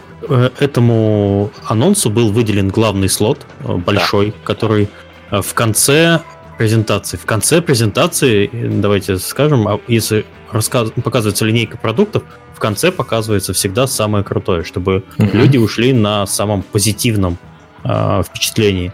Здесь произошло несоответствие э, ожиданий и того, что показали. Вот, собственно... Я думаю, что надо было показать, начать с Diablo Immortal, а показать в конце там Warcraft, например. Да, новый. да, да, да, да. да. Вот он, если бы да. показали в конце третий Warcraft, вначале выходят, рассказывают про Diablo. Да, ребята, вот мы, смотрите, делаем там мобильный Diablo, он офигенный. Я почему уверен, что он будет офигенный, потому что компания NetEase умеет делать, так и на китайская компания, они умеют делать э, хорошие гринделки. А Diablo — это хорошая гринделка. Там mm-hmm. все будет прекрасно с геймплеем, и опыт у них есть. Это не просто там Blizzard, и с управлением все будет хорошо. Так что... Ну, вот это, вот это, вот с управлением у NetEase всегда хорошо. По, по поводу гриделок я бы поспорил, у них раз на раз не приходится. Да? Ну, слушай, она... Как бы, то, что там написано слово NetEase, и то, что там ай пи Diablo, это означает, что в первый день она заработает как бы фантастическое количество денег. Ну, это там да. будет публикация. Все, естественно, типа, воплачут, что все Diablo в прошлое суммарно за все годы не заработали столько, сколько она за первый день. Это mm-hmm. все понятно. А, у них, у, меня, у меня стойкое ощущение, что... Ну, то есть, вот все, что там, Миш, ты сказал про то, что в конце самая там ударная тема, все время детали, я с этим всем очень согласен. Я имею в виду, что у меня столько ощущений, что Blizzard считали, что вот те, кто ездит на BlizzCon, они уже доросли до того, что на мобилке воспринимают игру как полноценную. Mm-hmm. Вот это прям, прямо, когда вот этот товарищ объявил то, что там новое Diablo на мобайле, и он так, такими глазами в зал смотрит, и у него вот в этот момент как бы случился перелом, он такой... он понял, что что-то идет не так, типа какая-то не та аудитория, что-то не то. Я практически уверен, что они искренне считали, что люди, приехавшие на BlizzCon, уже все, уже перешли в фазу, когда считают, что мобилка — это офигенная, отличная игровая платформа, все круто, и там хотя бы так же, как к свечу к ней все относятся в зале. Вот, и, mm. и, Я думаю, в этом э, причина того, что случилось, но то, как оно случилось, еще хуже, потому что э, они полностью верили, что мобай, мобильная версия Diablo всем зайдет, и они не сделали для себя никакого бэкап-плана для тех, кто сидел там и ожидал новый Diablo под ПК. И mm-hmm. этим, мне кажется, несколько лет назад себя Bethesda спасли, когда они Fallout Shelter объявили. Они объявляют, вот смотрите, мобильный Fallout. И все такие, так, что-то здесь не так, что-то здесь не так. А, кстати, будет еще нормальный Fallout. Mm-hmm. А то же самое Gears of War же сделали на последней конференции Microsoft. То есть ты такой смотришь, мультяшный Gears, что, что, что-то здесь не так. А, нет, нормальный тоже будет, все нормально. Ну они да, и, кстати, был новый Elder Scrolls мобильный, потом был новый Elder Scrolls шесть... Да.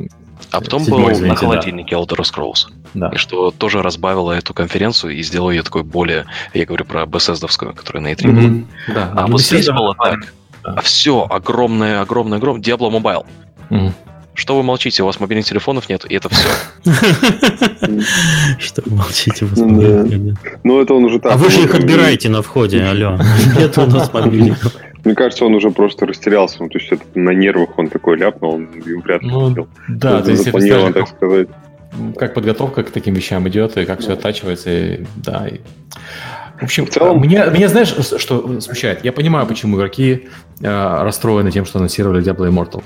Но вот то, какая там, уж, волна ненависти пошла против Blizzard, а Blizzard вот за всю историю разработки игр, Blizzard, по-моему, это пример компании, которая всегда делает хорошо фанатам, которая никогда не делает фанатам неправильно. Они всегда, они все извиняются. У них ни разу не было скандалов да. таких. Да, никогда не было такой ситуации, что Blizzard пообещал одно, сделал другое.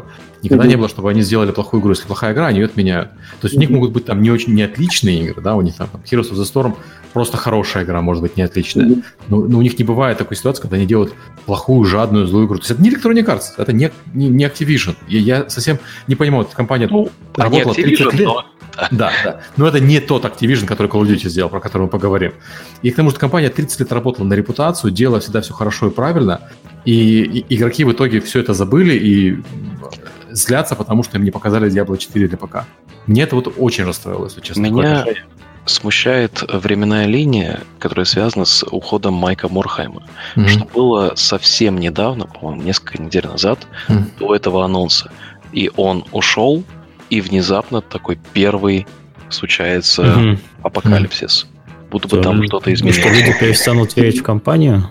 Продукты? Нет, ну просто, знаешь, уходит э, президент и основатель, и идет какая-нибудь реструктуризация, да? Mm-hmm. Может быть, я затронул там пиар-отдел или отдел ивентов или еще кого-то, и каким-то образом что-то, что было там, э, может быть, напрямую или, может быть, косвенно благодаря изначальному человеку-фаундеру, оно просто, ну, испарилось. Да, да, есть всегда си и о, ну, у нас, по крайней мере, в компании всегда делает такой базовый чек. Это вообще имеет смысл или не имеет смысла? Вот если, если раньше у них этот чек делал Мархейм, а сейчас его нету, то может быть. Но я бы... Не знаю. Да просто не тут, вот, знаешь, кардинально бы ситуация сейчас была другая, если бы в момент, когда вот товарищ со сцены объявляет, что Diablo Mobile, включили бы камеру не из зала, которая там в Штатах была, а камеру из зала, как где трансляцию китайцы смотрят. Там бы они, а, ну серьезно, там все, все, все бы было нормально. Просто когда ты в Лос-Анджелесе, где в Лос-Анджелесе же, да, он приходит, или в Анахейме, да, где-то. Да, в Анахейме, в Лос-Анджелесе, да. Когда, когда ты в Лос-Анджелесе, тебе вообще просто как бы невозможно понять, что там вообще, как весь мир целиком выглядит. У тебя дальше Лос-Анджелеса ничего нет. Ну, может, Сан-Франциско еще ты представляешь, что где-то рядом mm-hmm. тут в этом мире. В Китае вообще все прекрасно. В Китае, мне кажется, пи си-шная Diablo бы ну, разочаровала большее количество людей. И, может быть, там какой-то ведущий продюсер или кто-то, он, может быть, китаец или, или NetEase, очень большое партнерство в этом проекте с ним имеет, прямо ключевое. И с точки зрения цифр, которые, наверное, на совете директоров или где там Морхим раньше присутствовал, mm-hmm. все прекрасно с этой Diablo, я уверен. И будет, и по цифрам тоже все прекрасно с ней. Просто это не в Лос-Анджелесе надо объявлять вот такое. Ну, это прямо не оттуда проект. Ну, возможно. А вот в Лос-Анджелесе больше, больше бы радовались, если бы просто, просто скриншот бы нарисовали, на котором написано Diablo четыре, после него фейк да, и все. Да. И, и слушай, такой, ну, такой длинный кадр. Ну, да. Ребята, ну такая история. Они точно они делают Diablo четыре. сто процентов. Это компания, у которой есть основные бренды, и они эти бренды развивают. Естественно, они делают Diablo четыре. Просто вопрос, когда он выйдет, это вот большой-большой-большой вопрос. Никому неизвестно когда. Наверное, они логично не хотят анонсировать, что потом люди ходили и двадцать лет, ну, двадцать лет, перебор, конечно, там, пять лет разработки капали на мозги, а где же что-то еще по Diablo четыре? Знаешь, ну, тоже ну, не если ты чувствуешь такую... Если ты такой аудитории прямо чувствуешь, не надо в кью энд эй идти после этого. Не надо, пожалуйста. Mm-hmm. Ну, это... Сейчас даже красиво выкрутились вообще. Угу. Помните? Показали просто, а вот у нас там Elder Scrolls шесть когда-то, какой-то, да. До свидания. Угу. Все рады, все счастливы. Ничего не показали, по сути. И, и да, и тоже ни, никто не, никому это не, не должно было стать сюрпризом. Все знают, что они делают на Elder Scrolls. Да. Ну, не знаю, мне, тут, тут мне все, все еще обидно вот эта вот массовая истерика по поводу одной из лучших компаний на рынке. Мне действительно это расстроило. Ну, статус Я... бренда откусили сильно себе, да, к сожалению. Да. Тут либо будут мудрее в следующий раз, либо просто в Китае BlizzCon следующий будет. Идите нафиг. Мы вас больше не любим, да. Реально, по цифрам Diablo на пи си делать это идиотизм. Ну вот если сравнивать, вот у нас такой ресурс, мы можем сделать Diablo для китайского рынка с NetEase на мобилку. И вот у нас цифры там по Lineage, например, который недавно запускался. И вот мы можем Diablo на пи си сделать. Только на пи си Diablo тут еще вот эти вот утонченные чуваки в Лос-Анджелесе, которым это надо, это нравится, это не нравится. А можем просто взять И, и заработать денег. Взять, заработать денег так, чтобы каждому этому фанату потом персональную Diablo четыре сделать, да? Ну, ты, ты знаешь, я как раз я не согласен, что нет смысла делать на пи си. Я считаю, что по деньгам они заработают больше, если это будет кросс-платформа, которая будет на пи си, на мобилках и на консолях. Но это моя, так сказать, моя точка а зрения. Ты, ты думаешь, Mortal потом не засунут в пи си?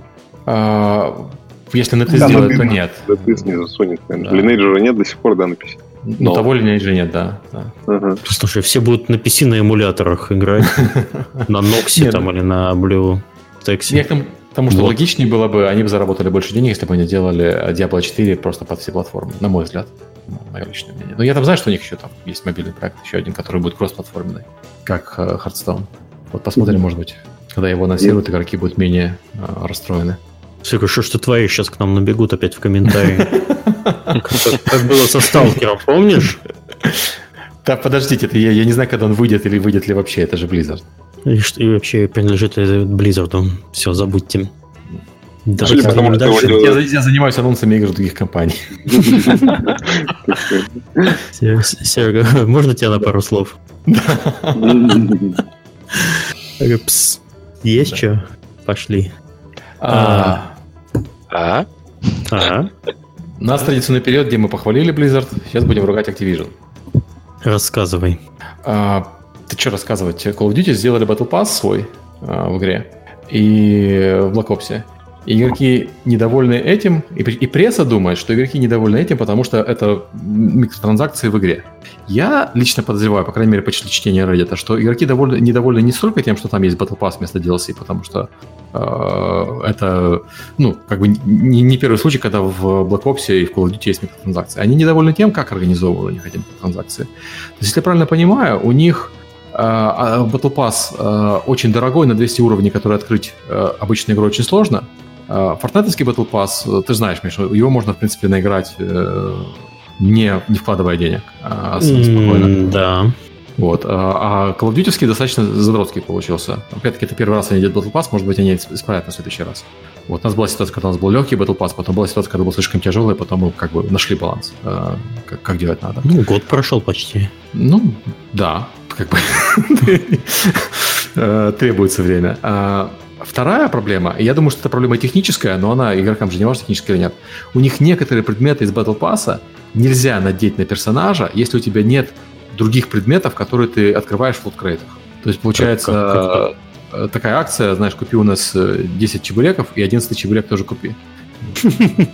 И вот этим игроки недовольны, потому что ты грохаешь двести долларов на Battle Pass, получаешь кучу предметов, которые, чтобы отмочь, тебе нужно еще грохнуть где-то пятьсот на луткрейты. И получается очень-очень дороговато для платной игры. Вот. Я думаю, что основная проблема в этом. Я думаю, что связано это с тем, что у них просто технически не могут некоторые предметы вешать на другие предметы в игре, потому что система этого не позволяет. Добро пожаловать в чудесный мир разработки игр. Да, да, геймдева. То есть они придумали классную монетизацию, команда разработки сказала, ну мы не можем поддерживать монетизацию. Маркетолог с классной монетизацией. Слушай, почему маркетолог? Миш, ты занимаешься монетизацией у вас в проекте? А, ладно, в предыдущих проектах занимался. Ну, то есть есть, в моем понимании, внутренний маркетинг, а есть внешний маркетинг. Внешний — это когда ты продаешь что-то игрокам, а внутри mm. — это когда ты оптимизируешь э, монетизацию mm. в самом продукте, и это приносит больше денег. Почему нет? Ну, у нас этим занимаются разные люди. Ну, окей. Монетизация. Тогда я, по-моему, не пойду работать. Хорошо. Вот. И я думаю, что игроки недовольны в первую очередь этим. По крайней мере, на Reddit основные комментарии были по этому поводу, а не потому, что внезапно Call of Duty вылами транзакции, как это удивительно, никогда такого не было, и вот опять. Ну, ты знаешь, вспомни, как эм, пабг, когда они в первый раз ввели эм, э, монетизацию mm-hmm. внутри игры, когда они ди эл си свой тоже, типа Battle Pass'овский, mm-hmm. Там же каждый раз народ очень-очень не любит такие вещи. Мало того, если так посмотреть еще, может быть, четыре-пять лет назад, какой-нибудь эйч один зет один, когда у них mm-hmm. Battle Royale шел вверх, они ввели монетизацию, что ты можешь вызывать внутри игры крейт. Mm-hmm. То есть ты, тебе прямо идет дроп, потом от этого... Но дроп. Он не тебе идет, он падает в случайное место, и да. его может подобрать кто-то другой, не только ты. Он падает а, в любое а, случайное место, примерно в этом диапазоне, и mm-hmm. привлекает всех игроков вокруг. Mm-hmm. Как бы сегодня, если на это посмотреть на бумаге, ну, отличная же идея, ну, никто не обозрится. А тогда это в первый раз увидели а, на стриме популярного mm-hmm. стримера, вырезали на YouTube, и было на Reddit вот такая же тема. Там просто был хейт вовсю. Типа, как они смеют монетизировать игру внутри. Ну, ты знаешь, там монетизация... Я лично считаю, что монетизация таких вещей, когда ты спамнишь за реальные деньги, а это внутриигровой сессии, это некрасиво, не даже если это сделано было, как в случае эйч один зет один, когда это, по сути, не давало преимущества особого. Угу. Потому что тебе этот луткрейт надо было еще защитить от всех остальных желающих получить халявный луткрейт. Вот. Но м- это просто чисто... Чисто мой подход, я считаю, что не надо. Здесь просто спотыкнулись чуть, и вот ну, нужно будет это делать и не говать. По пабг, кстати, сейчас я в план не внес, но у пабг там тоже скандал. Они же, у них была компания Fix пабг, типа mm-hmm. починим пабг. И они вчера сказали, что они починили. Да, да, и игроки, естественно, им не верят, потому что если мы говорим про лайв-игру, то лайв-игру нельзя починить. Такого не бывает. Ну, там была другая проблема, что в первую очередь, знаешь, как бы фикс пабг это такое, мы, мы знаем, что оно сломано, мы признаем, что оно сломано, что, с одной стороны, хорошо, но, с другой стороны, пока ты его не починишь в восприятии игроков, тогда нельзя делать, что ты починил. Слушай, ну нельзя починить игру, ну, это, это, это лайв-игра. Fortnite сломан в некоторых, в нескольких местах, и в следующем патче часть из этих вещей пофиксится, а под, часть, часть еще сломается наверняка, а в следующем еще пофиксится, и опять немножко сломается. Это лайв-игра, лайв-игру нельзя починить, ее можно сделать лучше или хуже, но вот именно фикс, сам, сам подход, мы починим угу. папку, такого быть не может в лайв-игре. Ну, мы починим игру, которая провела да. год в Early Access, потом вышла в один ноль, и потом мы признали, что она сломана. Я подозреваю, что они решили за- завершить кампанию, потому что они на PlayStation выходят, им надо было сказать, мы на самом деле починили, поэтому уходим на PlayStation. Вот, но... Ну да, у них консольные сроки, у них же эксклюзивность mm-hmm. с Xbox mm-hmm. истекает, вот как раз там деньги лишние собрать надо. Ну, само заявление, вот оно очень, если с точки зрения игрока, оно очень такое, как я даже не знаю, как это сказать правильно по-русски, arrogant, знаешь, такое. Вот. А, оно очень наивное, а, оно... Тьфу, не, не, не, не наивное, оно какое-то высокого мнения о себе, вот. Да, С, да, вот это вот... Да. Я такой, ну, я зашел, я починил. Все, да, я, да, я сделал. Да. Ну что, давайте двигаемся дальше, чтобы... Uh-huh. Э, дальше. У нас там новости про покупки Microsoft. Да, Microsoft купил Obsidian и Inxile, два разработчика хороших э, эр пи джи, у которых uh-huh. последние эр пи джи у обоих провалились. Вот. Кто что по этому поводу думает? А какая последняя у Obsidian провалилась? Второй uh, Pillars? Да, второй Pillars. Он не отбил свои деньги еще, как я понимаю. Ну ладно, будем знать. А, причем не просто не отбил, а там сильно не отбил. Mm-hmm. А, один из инвесторов Inxile писал, они же на фиге запускались, mm-hmm. а на фиг yeah, ты инвестируешь. Да, да. И инвестор сказал, что вот она и близко не отбила свои деньги. То есть он вложил деньги и, и, и даже близко не получил свои назад, не говоря уже о прибыли какой-то. Я понял. Ну, еще не вечер. Может, может догонит потихоньку. Mm-hmm. А у Inxile... У Inxile... Бардстейл был недавно, Бардстейл, и, да? Да, и он как-то вообще очень тихо прошел. Я узнал о том, что Бардстейл вышел, когда услышал о том, что Inxile купил Microsoft, пошел смотреть, и, оказывается, вышел новый Бардстейл. Офигеть. Ты знаешь, я, а я узнал только что. Да, ну вот, вот это много ну, говорит, наверное. Смотри, а я... это... Говори, говори. А, ну, это две студии, которые в Калифорнии. Вот я сейчас перепроверил, mm-hmm. где они обе находятся. Mm-hmm. Да? Одни в Ирвине, другие в Ньюпорт-Бич. Значит, mm-hmm. зарплаты там сумасшедшие. А, они были трипл-эйщиками. Раньше выпускали вот там The Bard's Tale, там Wasteland, Torment. Mm-hmm. А, когда у триплэйщиков э, меняется environment вокруг них, то есть вот мы не будем там идти к триплэй-издателю, мы вот попробуем сделать что-то сами. Mm-hmm.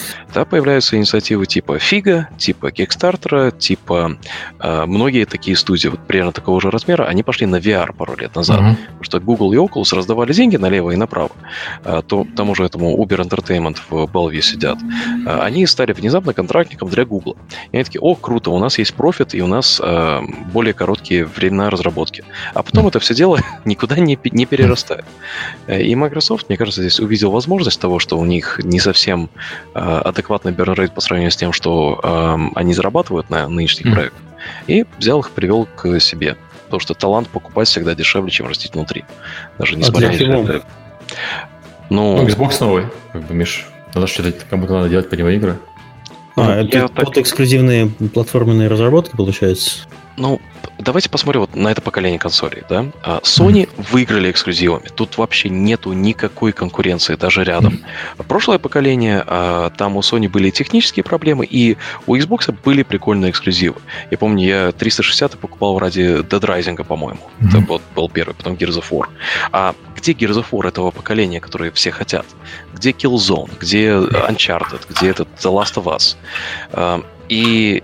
Если посмотреть на то, что э, Microsoft анонсировал на и три с скупкой студии, у меня ощущение, что они готовятся к э, вот новой консоли, когда будет, если mm-hmm. будет first party в каждом жанре. То есть это не берут студии, которые могут сделать, если у них есть все ресурсы для этого и на продвижение.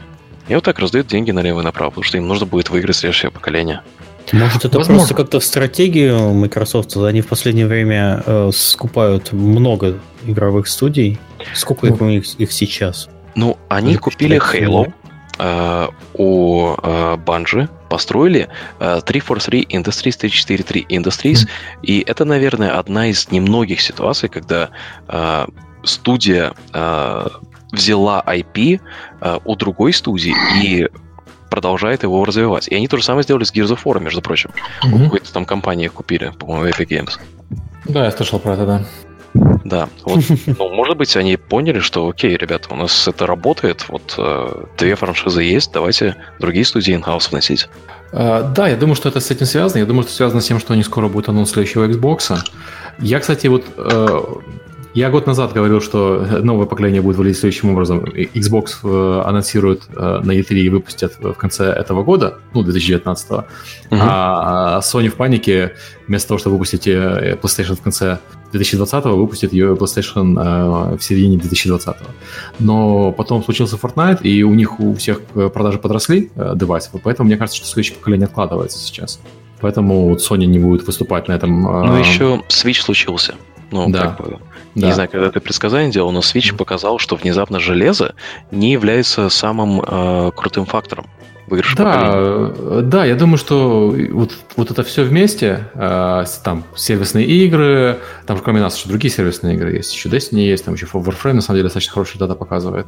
Вот, э, и то, что сказал железо, не, не имеет такого большого значения, мне кажется, приведет к тому, что, ну, м- так, опять-таки, очередное мое предсказание. Ну, во-первых, скорее всего, в этом году, в смысле не в этом, в две тысячи девятнадцатом году Xbox уже не выйдет, скорее всего, они перенесут его.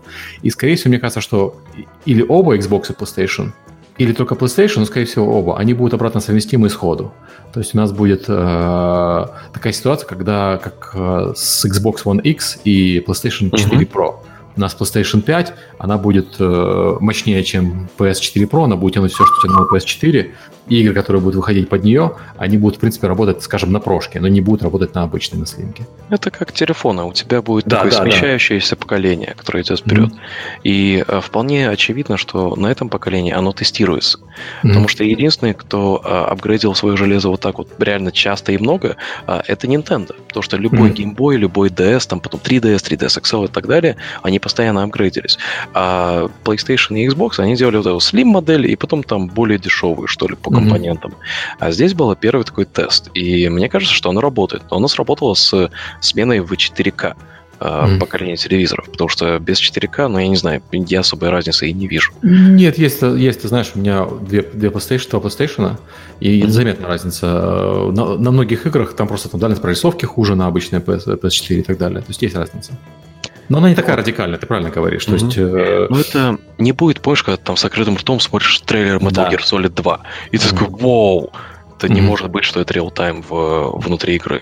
Mm-hmm. Так что, скорее всего, так и будет, но э, с тем, как Microsoft сейчас себя ведет, и как они там Azure развивают, э, mm-hmm. я... подозреваю, что куча компаний, кто сейчас там, по-моему, Electronic Arts анонсирует, что они будут э, в стиле онлайва делать. Э, да, и Google да. делает же свой Yeti, и Ubisoft mm-hmm. э, пытается с Google дружить. Да, много кто делает. Но знаешь, это вот то, что ты говоришь про стриминг, мне кажется, это очередная калифорнийская мечта. То есть вот э, в Калифорнии люди сидят в Силиконовой долине, где у них у всех сверхбыстрый интернет, у всех отличная связь, э, пять джи будут тестировать опять-таки mm-hmm. на Калифорнии, потому что там все айтишники сидят. И они сидят и думают, вот как зашибись, если бы у всех, наверняка у всего остального мира точно так же, поэтому мы сейчас запустим консоль со стримингом, и э, всем будет хорошо. Он уже у меня работает. Да, да, а там, знаешь, в середине Америки, так сказать, в центральной Северной Америке, там Netflix у людей тормозит. Я уже молчу про... Netflix тормозит. Да, да. Я уже молчу про Европу, где там... Я когда в Берлине жил, знаешь, там в одном доме у тебя интернет, э, оптика и, ну, считай, терабит, а mm-hmm. в соседнем доме у тебя пятьдесят гигабит, и это пятьдесят мегабит, пятьдесят э, мегабит, и что бы ты ни делал, выше не будет. Потому что, чтобы проложить новые кабеля, им надо э, залезать в подвал и все, все перетягивать. И они этого делать, ну, естественно, вот не будут. Здесь как раз файв джи может помочь. Потому что уже в Голландии я сейчас mm-hmm. нахожусь, да, я всегда э, вырубаю с Wi-Fi телефон, потому что на четыре джи гораздо лучше связь. Ну, это потому, что у тебя плохой Wi-Fi. А, это раз. А два, ты был на выставке, ну, хоть на одной, например, на DevGAMM? Ты видел, как ну, ложится да, да, мобильная связь, когда люди, реально, когда люди ей реально пользуются? Вот. Это Если... количество девайсов да, чаще всего да, зависит. Да, да. Да. То есть э, этот файв джи, файв джи он будет работать, но ну, он будет работать, вот у нас в Северной Каролине, предположим, будет работать, потому что здесь плотность населения низкая. Но в том же mm-hmm. Нью-Йорке или в том же там, в Голландии, там, даже в вашем Хиллерсоне, mm-hmm. мне кажется, что оно будет вздыхать, как только люди начнут им пользоваться реально. То есть там Netflix смотреть, не mm-hmm. говорю уже про играть. Ну, ты слышишь, что он про нашу Европу говорит? Как только фигурсами начнут пользоваться телефонами... Да, здесь мы сейчас на телефонных линиях с круговым набором. Да, так нормально. Вы понимаете, о чем я. Когда люди реально начинают использовать вот эти стриминг, а не просто в Твиттер писать с телефона. Окей, в общем, пока получается, что у Microsoft есть какая-то стратегия, и они ее придерживаются. Они делают вид, что они придерживаются, да. Да. Не, ну очень много они, видимо, на Game Pass кладут э, надежды. Может, может, у них замысел э, и Фарго, и... Блин, я забыл, как второго зовут. Серег, ты помнишь? У, из Appodeal. Как... А. Не, а. Фарго — это Инксайл. А... Крис Авилон? А он же ушел. Не-не-не-не-не, не Авилон. М-м-м. Фергюсон... А, Фергюсон, Фергюсон а, Уркухарт. Вот, да. Они же в Интерплее были оба. Угу. Может, они думают, сейчас мы их соберем, матч два, и это, и Интерплей снова получится. Схлопнется. Нет, ну просто смотрите, весь уже практически мир телевидения и контента перешел на подписочную модель. Игровая индустрия пока еще притормаживает немного с этим. Пользуется, но не так активно. Да, пока еще брыкается. Может быть, Microsoft видит в этом вообще просто будущее, которое сработает. Через пять лет люди просто перестанут покупать, ну, перестанут, ладно, с ним будут все равно игр, игры, но подписочная модель будет работать на такой огромной аудитории. Просто есть, подписочная модель, она очень хороша для компании, для каждой, потому что ты гарантированно получаешь деньги с людей. У подписочной модели есть, в случае с играми, есть один там большой недостаток. В случае, если мы говорим про буфетную модель, то есть заплатил один mm-hmm. раз и играй в какие игры хочешь, из, вот как у Discord, например, есть такая модель, она очень плохо работает с сюжетными играми. Вот представь mm-hmm. себе, в этой, в этой модели выходит God of War. Этот God of War за восемь часов пролетел, и все. И в этой же модели, предположим, Fortnite. Ты в Fortnite играешь, у тебя четыреста часов. Потом их смотрят, mm-hmm. а там восемь часов наиграно, там четыреста. Мы, значит, им дадим, соответственно, в пятьдесят раз больше денег, потому что наиграно mm-hmm. больше. И это нечестно, потому что ну, сюжетные короткие игры, стоившие много денег, они стоили своих денег по, по, по определенной причине. Угу. Ну ладно, хорошо, давай двигаться дальше, потому что мы уже, блин, к двум часам приближаемся. Да. Ну давайте, может, кратенько мы про Battlefield и Fallout хотели поговорить. Угу. Да, давайте. Battlefield очень страшно, что они отложили Battle Royale, и бета выглядит отвратительно, но я очень надеюсь, что там все будет круто. Я, очень они... страшно, что отложили всю игру. Давай будем да, открыть. Они отложили всю игру, но мне не довелось поиграть в бету. Но сегодня с утра я наконец поиграл в Fallout семьдесят шесть. Угу. И ах, это нас... Вот эм, они сидели там, э, думая, окей, нам надо как бы Fallout пять делать. Э, давайте-ка мы дадим исходник от Fallout четыре э, двум студентам где-нибудь, которые умеют как бы хакерить наш код. Э, mm-hmm. И им еще нужно это сделать как выживалку. Сделайте как Rust и Ark, да? Но, mm-hmm. но в Fallout. И у вас есть э, две недели на это. Ну, это же Pitch же, Pitch же звучит офигенно. Ты бы но сам Pitch бы звучит офигенно. Оно, оно очень плохо играется. В плане как и как выживалка, как PvP, и как PvE. Там я когда понял, что ты... Получается, ты когда строишь базу, ты строишь базу, как ну, в любой выживалке, да? Там делаешь клейм территории, у тебя есть такой радиус вокруг себя, находишь прикольное место, строишь ее. У тебя база видна в мире только когда ты онлайн. Когда ты идешь офлайн, там она исчезает. И я посмотрел э, кучу э, на, на форумах, народ жалуется, что это вообще багает, и что часто ты, когда логинишься обратно, кто-то уже построил на месте твоей базы. То есть понятно, что бэ эс эс идет над твоими багами, но когда это в онлайне, когда там потратил Супер, двадцать да. часов на этот гринд, построил эту базу, и ее там больше нету, это еще более обидно, чем если бы она там была когда-то офлайн, и кто-то в нее там, ну, мог бы ворваться. А потом... Э, Оно выглядит как-то, но отвратительно. Оно вот все текстуры размытые, эн пи си-шники э, тупые, э, и там нету э, системы квестов больше. Ты собираешь э, аудиологи, э, которые тебе дают квесты. И большинство этих квестов — это пойди в точку А и принеси что-то в точку Б. Там э, типа рассчитано на то, что ты будешь встречать других людей, но mm-hmm. э, насколько я понял, и мне это надо будет перепроверить, там всегда включен микрофон. Потому что я знаю, что есть человек рядом, когда там орет мама какая-то сбоку. Я не нашел пуш-ту тока вообще. То есть я постоянно включу микрофон. А ты на ПК играл? Да, я на ПК играю. И я понял, как можно сейчас, до того, как они пропатчат, фармить. Помните, как-то серию World of Warcraft, mm. где в Саус-парке, где они типа грандят свиней. А да. здесь можно встать под любую платформу, и тебя эн пи си-шники не видят. И ты просто лоу-тир оружие можешь всех убивать. Зашибись. В общем, в общем, да, у Bethesda тут будут проблемы какие-то. Это недоделанная выживалка, недоделанный Fallout. Слушай, она вот... Э, давай, я помню, когда выходил э, Elder Scrolls Online, я в него играл, и в него было такое ощущение, что это какая-то вот... Как ты, примерно как ты описал, что-то сделано студентами, непонятно что, непонятно как. Угу. Но они же его довели до ума за несколько лет. Вот он, он в него уже люди играют, и нравится, и у меня знакомый фанат Elder Scrolls, который очень ругался от Elder Scrolls Online, теперь играет и, и радуется, и говорит, что молодцы, они почти все, почти все починили. Может Спустя... быть. Я, я надеюсь, что так и будет, потому что там есть все рецепты, но вот просто на, на базе основного дизайна, даже если я не буду про вот мелочные вещи, да, говорить, mm-hmm. там двадцать человек на сервере. Для выживалки это вообще безумно-безумно мало.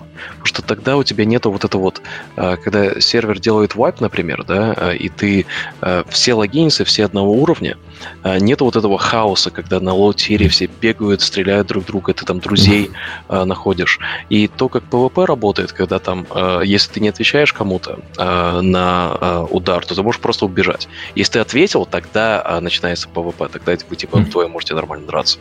А так народ просто убегает, там нету ничего интересного, нет такого, что привет, пошли там порейдим, mm-hmm. что-то поделаем. Или нету причин не доверять кому-то. То есть очень странное решение, но да, может быть, они доведут, может быть, надеюсь. Но я не буду играть в ближайшее время. Окей. Okay. А, про Battlefield есть что сказать? Потому что я это, так не помню, он выйдет на следующей неделе, но уже кому-то он вышел, кому-то нет. У них там блин, чуть ли не пять дат релизов. Они тоже продавали людей. Свою подписочную модель. А, вот я сейчас смотрю, у меня в Origin он уже закачан. Okay. Ну-ка, я предзаказ делал. Да, ну-ка, я делал запущу, предзаказ. И Алекс дисконнектит от нас. Да, да, да. Да, но меня не тянет играть, потому что я хотел играть в Battle Royale, потому что мне кажется, что Battle Royale уже во всех шутерах это как, ну, как дефматч, как payload режим, как... Mm-hmm. как Слушай, ну, Call of Duty вроде же нормальный Battle Royale. Почему да, да. Играй в Call of Duty. Я знаю, ты не любишь Fortnite, но Call of Duty вполне должен быть нормально для тебя. Я поиграл слишком быстро в Call of Duty. Надо медленнее. Окей, окей, ладно. Тогда да, тогда Battlefield. Пошаговый Battle Royale. четыре икс Battle Royale. А вы же еще свой Battle Royale впереди, так все окей, да. Да, по-моему, Серега и тут анонсировал чужую игру. Давай. Нет, они ее анонсировали давно. Rapture Rejects, ну и причем мы выпускаем через неделю. А, ну вот, видишь, вот. Вот это анонс. Не зря пришел.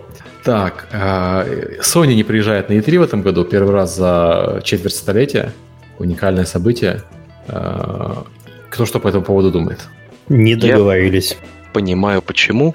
Потому что если кто-либо работал с и эс эй последние пару лет, знает, что с ними работать очень неинтересно. В смысле? А, ну, в смысле, а, ну, нас же там чуть не, не посадили в тюрьму за то, что мы оранжевые шапки в Мариотте а, весь день носили, и а, и эс эй пожаловались на это и вызвали полицию. В смысле? Подожди. Ну, два, нет, три, два или три. Короче, два или три года назад мы в джей дабл ю Marriott, который это типа главное это и три, mm. спускаемся в лобби, и ты же знаешь, что там на вес золота все эти диванчики, и мы просто да, такие, да, ну, да. с утра там сели, типа, нас там что-то восемь человек было, ну, давайте там двое кофе попьют, потом, короче, по сменам мы так, чтобы на время митингов у нас всегда было место, где посидеть. Mm-hmm. Да? И, естественно, там весь день оранжевые шапки на одном месте, которые безумно-безумно заметны. Mm. И на второй день ивента приезжает полиция. TinyBuild держал, держал а, кресло. А претензия в чем? Вы сидели в оранжевых шапках и пили кофе? Да. То есть это, это, это, это, это ситуация даже круче, чем когда в Starbucks вызвали полицию. Ты помнишь чернокожим ребятам? Потому что они сидели в Starbucks и не пили кофе. Ну вы-то пили. Мы, мы мало того, там и обедали, мы там и напитки заказывали. А, но, то, то есть представь, это мы примерно с таким же лицом на это смотрим и думаем, а, окей, а, а кто пожаловался? Как бы мы останавливаемся в этом отеле, мы вот ну, здесь постоянные гости, что... Mm-hmm. А это и эс эй. Такие, ага, окей. Но в итоге э, я как бы, окей, баков, мы позвонили в и эс эй, объяснили, что они совершенно не правы, э, но там Люк начал, э, как так американский гражданин, свои права качать. Ну, логично, на самом деле. В один момент, да, я такой, ну, Люк, ты понимаешь, что ты можешь в тюрьме ночь провести.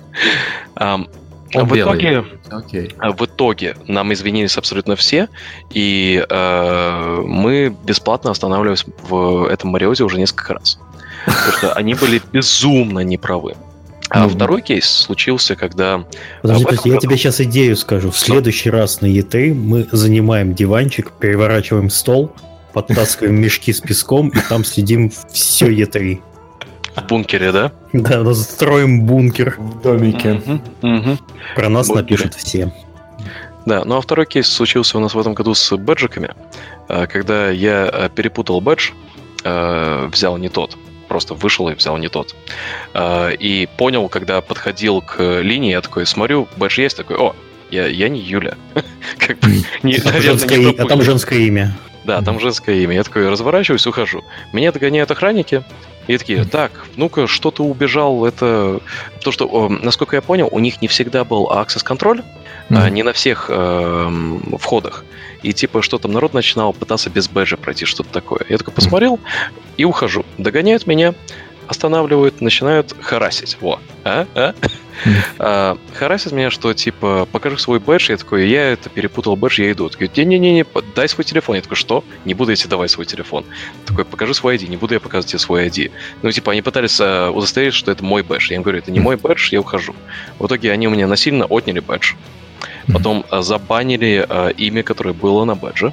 И написали нам имейл, что типа мы забанены с и три. Я им пишу, объясняю, что это как бы определение фашизма на самом деле. И вы очень неправы. И нас разбанили с и три. Did you just steal my badge? Да.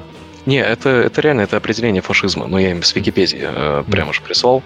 И разбанили. Но э, вот такое отношение, оно просто оно с нескольких сторон уже несколько лет. И я представляю, каково большим экзибитором может быть. Потому что если у нас вот просто на уровне посетителей такие проблемы возникают. Ну это прям, да, ты, ты истории расскажешь какие-то совершенно жуткие. Да, я стараюсь. Ну, на, ну, надеюсь, на самом деле, у Sony все, все немножко не так. Я, и... я не думаю, что в этом все было связано дело. Да, да из-за того, нас... что Ничипорчика забанили на и три, ну, Sony обиделась. Нет, я говорю про общее отношение да. к э, экзибиторам и к индустрии в целом. Ну, то, что там, например, ну, тебе нельзя рюкзак больше пронести на и три. Тебе дают пластиковый пакетик, забирают рюкзак, и ты, типа, ну, ну, идем носи, если не экзибитор.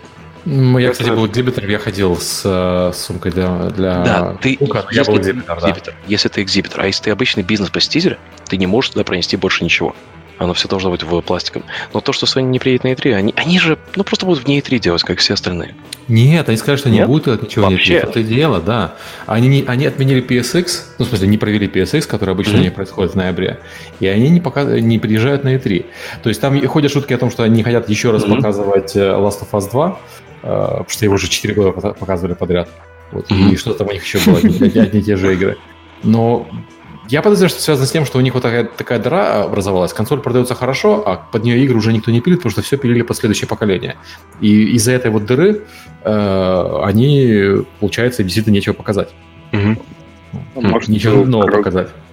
Может, крамольная логика, которую в постсоветском пространстве проповедуют уже много лет, у них тоже теперь обрела смысл, что если взять суммарно все деньги, которые тратятся на выставку на и три и залить их хотя бы тупо в блогеров, то получится mm-hmm. крат- кратно больше эффект от, при любом раскладе в любое время года. Да, так и, так и есть, но я не думаю, что тем связано более, с этим, да. Ну, не, тем более раньше и три вот, как бы, мной воспринималась как такая, типа, выставка для вот прессы, ну, не, не, не кастомерская, она какая-то такая. Она, да, была. Она не кастомерская. Она да. же стала совсем кастомерской какой-то сейчас, я так понимаю, уже можно билет купить. Не, она считается, она сидит на двух стульях сейчас, она такая, ну, такая более, немножко кастомерская, немножко нет. Короче, ну, там и... больше нету эксклюзива а, на и три как такового. Но там а, нету того, что а, туда можно попасть только если ты индустрия. Если туда заходишь, там просто сидят фанаты, хотят ну, по- пощупать mm-hmm. Тима Шейфера. Ну, да. В общем, пакс в этом плане лучше для кастомеров, гораздо лучше, чем и три, на мой взгляд. и три для кастомеров шоу такое себе. Но оно и для прессы стало хуже, потому что там стали кастомеры, соответственно, стало гораздо теснее, гораздо плотнее. Mm-hmm. Ну, плюс пресса, как мы сами знаем, она не имеет никакого значения сейчас. Имеет значение ютубера. Ютуберы — это те же кастомеры, по сути. Сложно проводить конференцию только для ютуберов одних. Ну, TwitchCon, например. Ну Почему да. Больше не выставляемся, например. Да. А, окей. А, что у нас дальше по темам? У нас... Про китайскую цензуру. У нас два часа. У-ху! А, ну, давайте быстренько. Китайская цензура. В Rainbow Six э, поменяли э, контент. Он не влияющий на геймплей, но у них там был, например, неоновая вывеска со стриптизершей, они убрали эту неоновую вывеску.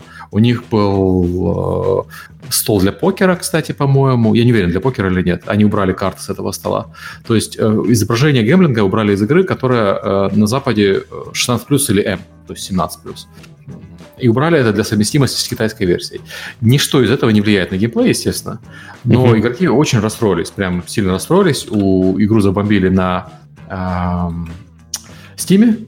Вот. И у игры впервые за много лет на самом деле на Steam прошел, произошло такое серьезное проседание аудитории именно в тот момент, когда они выпустили этот патч.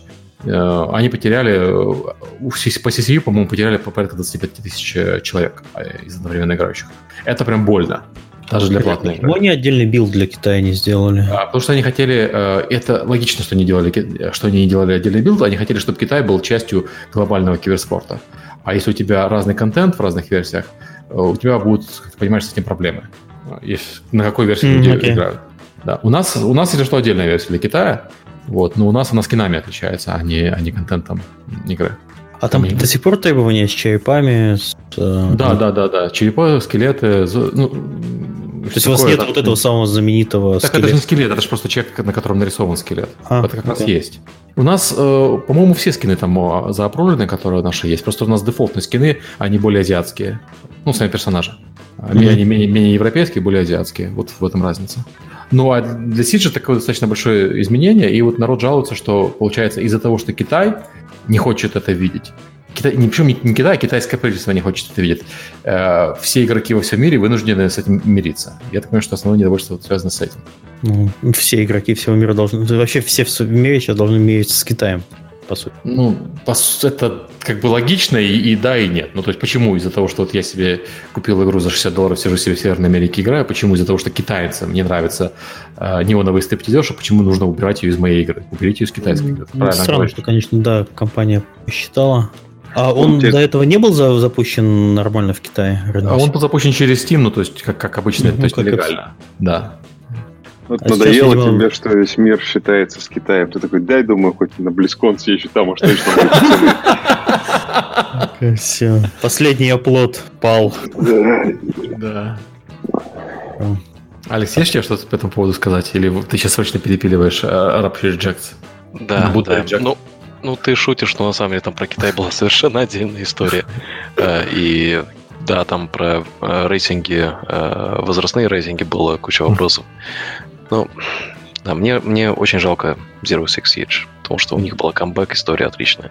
Да. Это, это а, печаль. Не, я думаю, они еще выкарпываются. Ну да, сама история такая какая-то неприятная. Да, у нас сегодня день печальных историй какой-то. Я так сказал. Поплакали над парой игр. Сейчас еще Олег-то нам тут задаст. Олег, расскажи про Людендер. Давай. Так. Значит, в тридцатого ноября в пять утра по московскому времени начинается Ludendare сорок три. Возможно, еще не точно, но возможно, он будет в том числе в офлайне в Москве. Если вам это интересно, то во ВКонтакте группа, которая называется Ludendare, там можно подписаться и подождать, когда будет анонс о том, что что-то случится или нет. А, вот. И э, с две тысячи девятнадцатого года у Ludendare меняется расписание, если вы участвуете. Сейчас он проходит три раза в год, всю жизнь проходил три раза в год, а будет проходить два раза в год. Будет один раз в апреле и один раз в октябре. Потому что человек, который его делает, видимо, начинает уже сходить с ума от такого ритма по три раза в год. Вот. А, сейчас Лерика с ее командой пьяненькие уже слегка говорят «Ха!» Вот, но вот он устал. а, и, значит, уже можно предлагать темы. Ходите на сайт, там все открыто. И голосование за тему начнется, наверное, в конце этой недели. И через две недели уже будет сам Ludendare. Вот. Такие дела. Отлично. И вот у тебя еще про Lockheed Martin есть.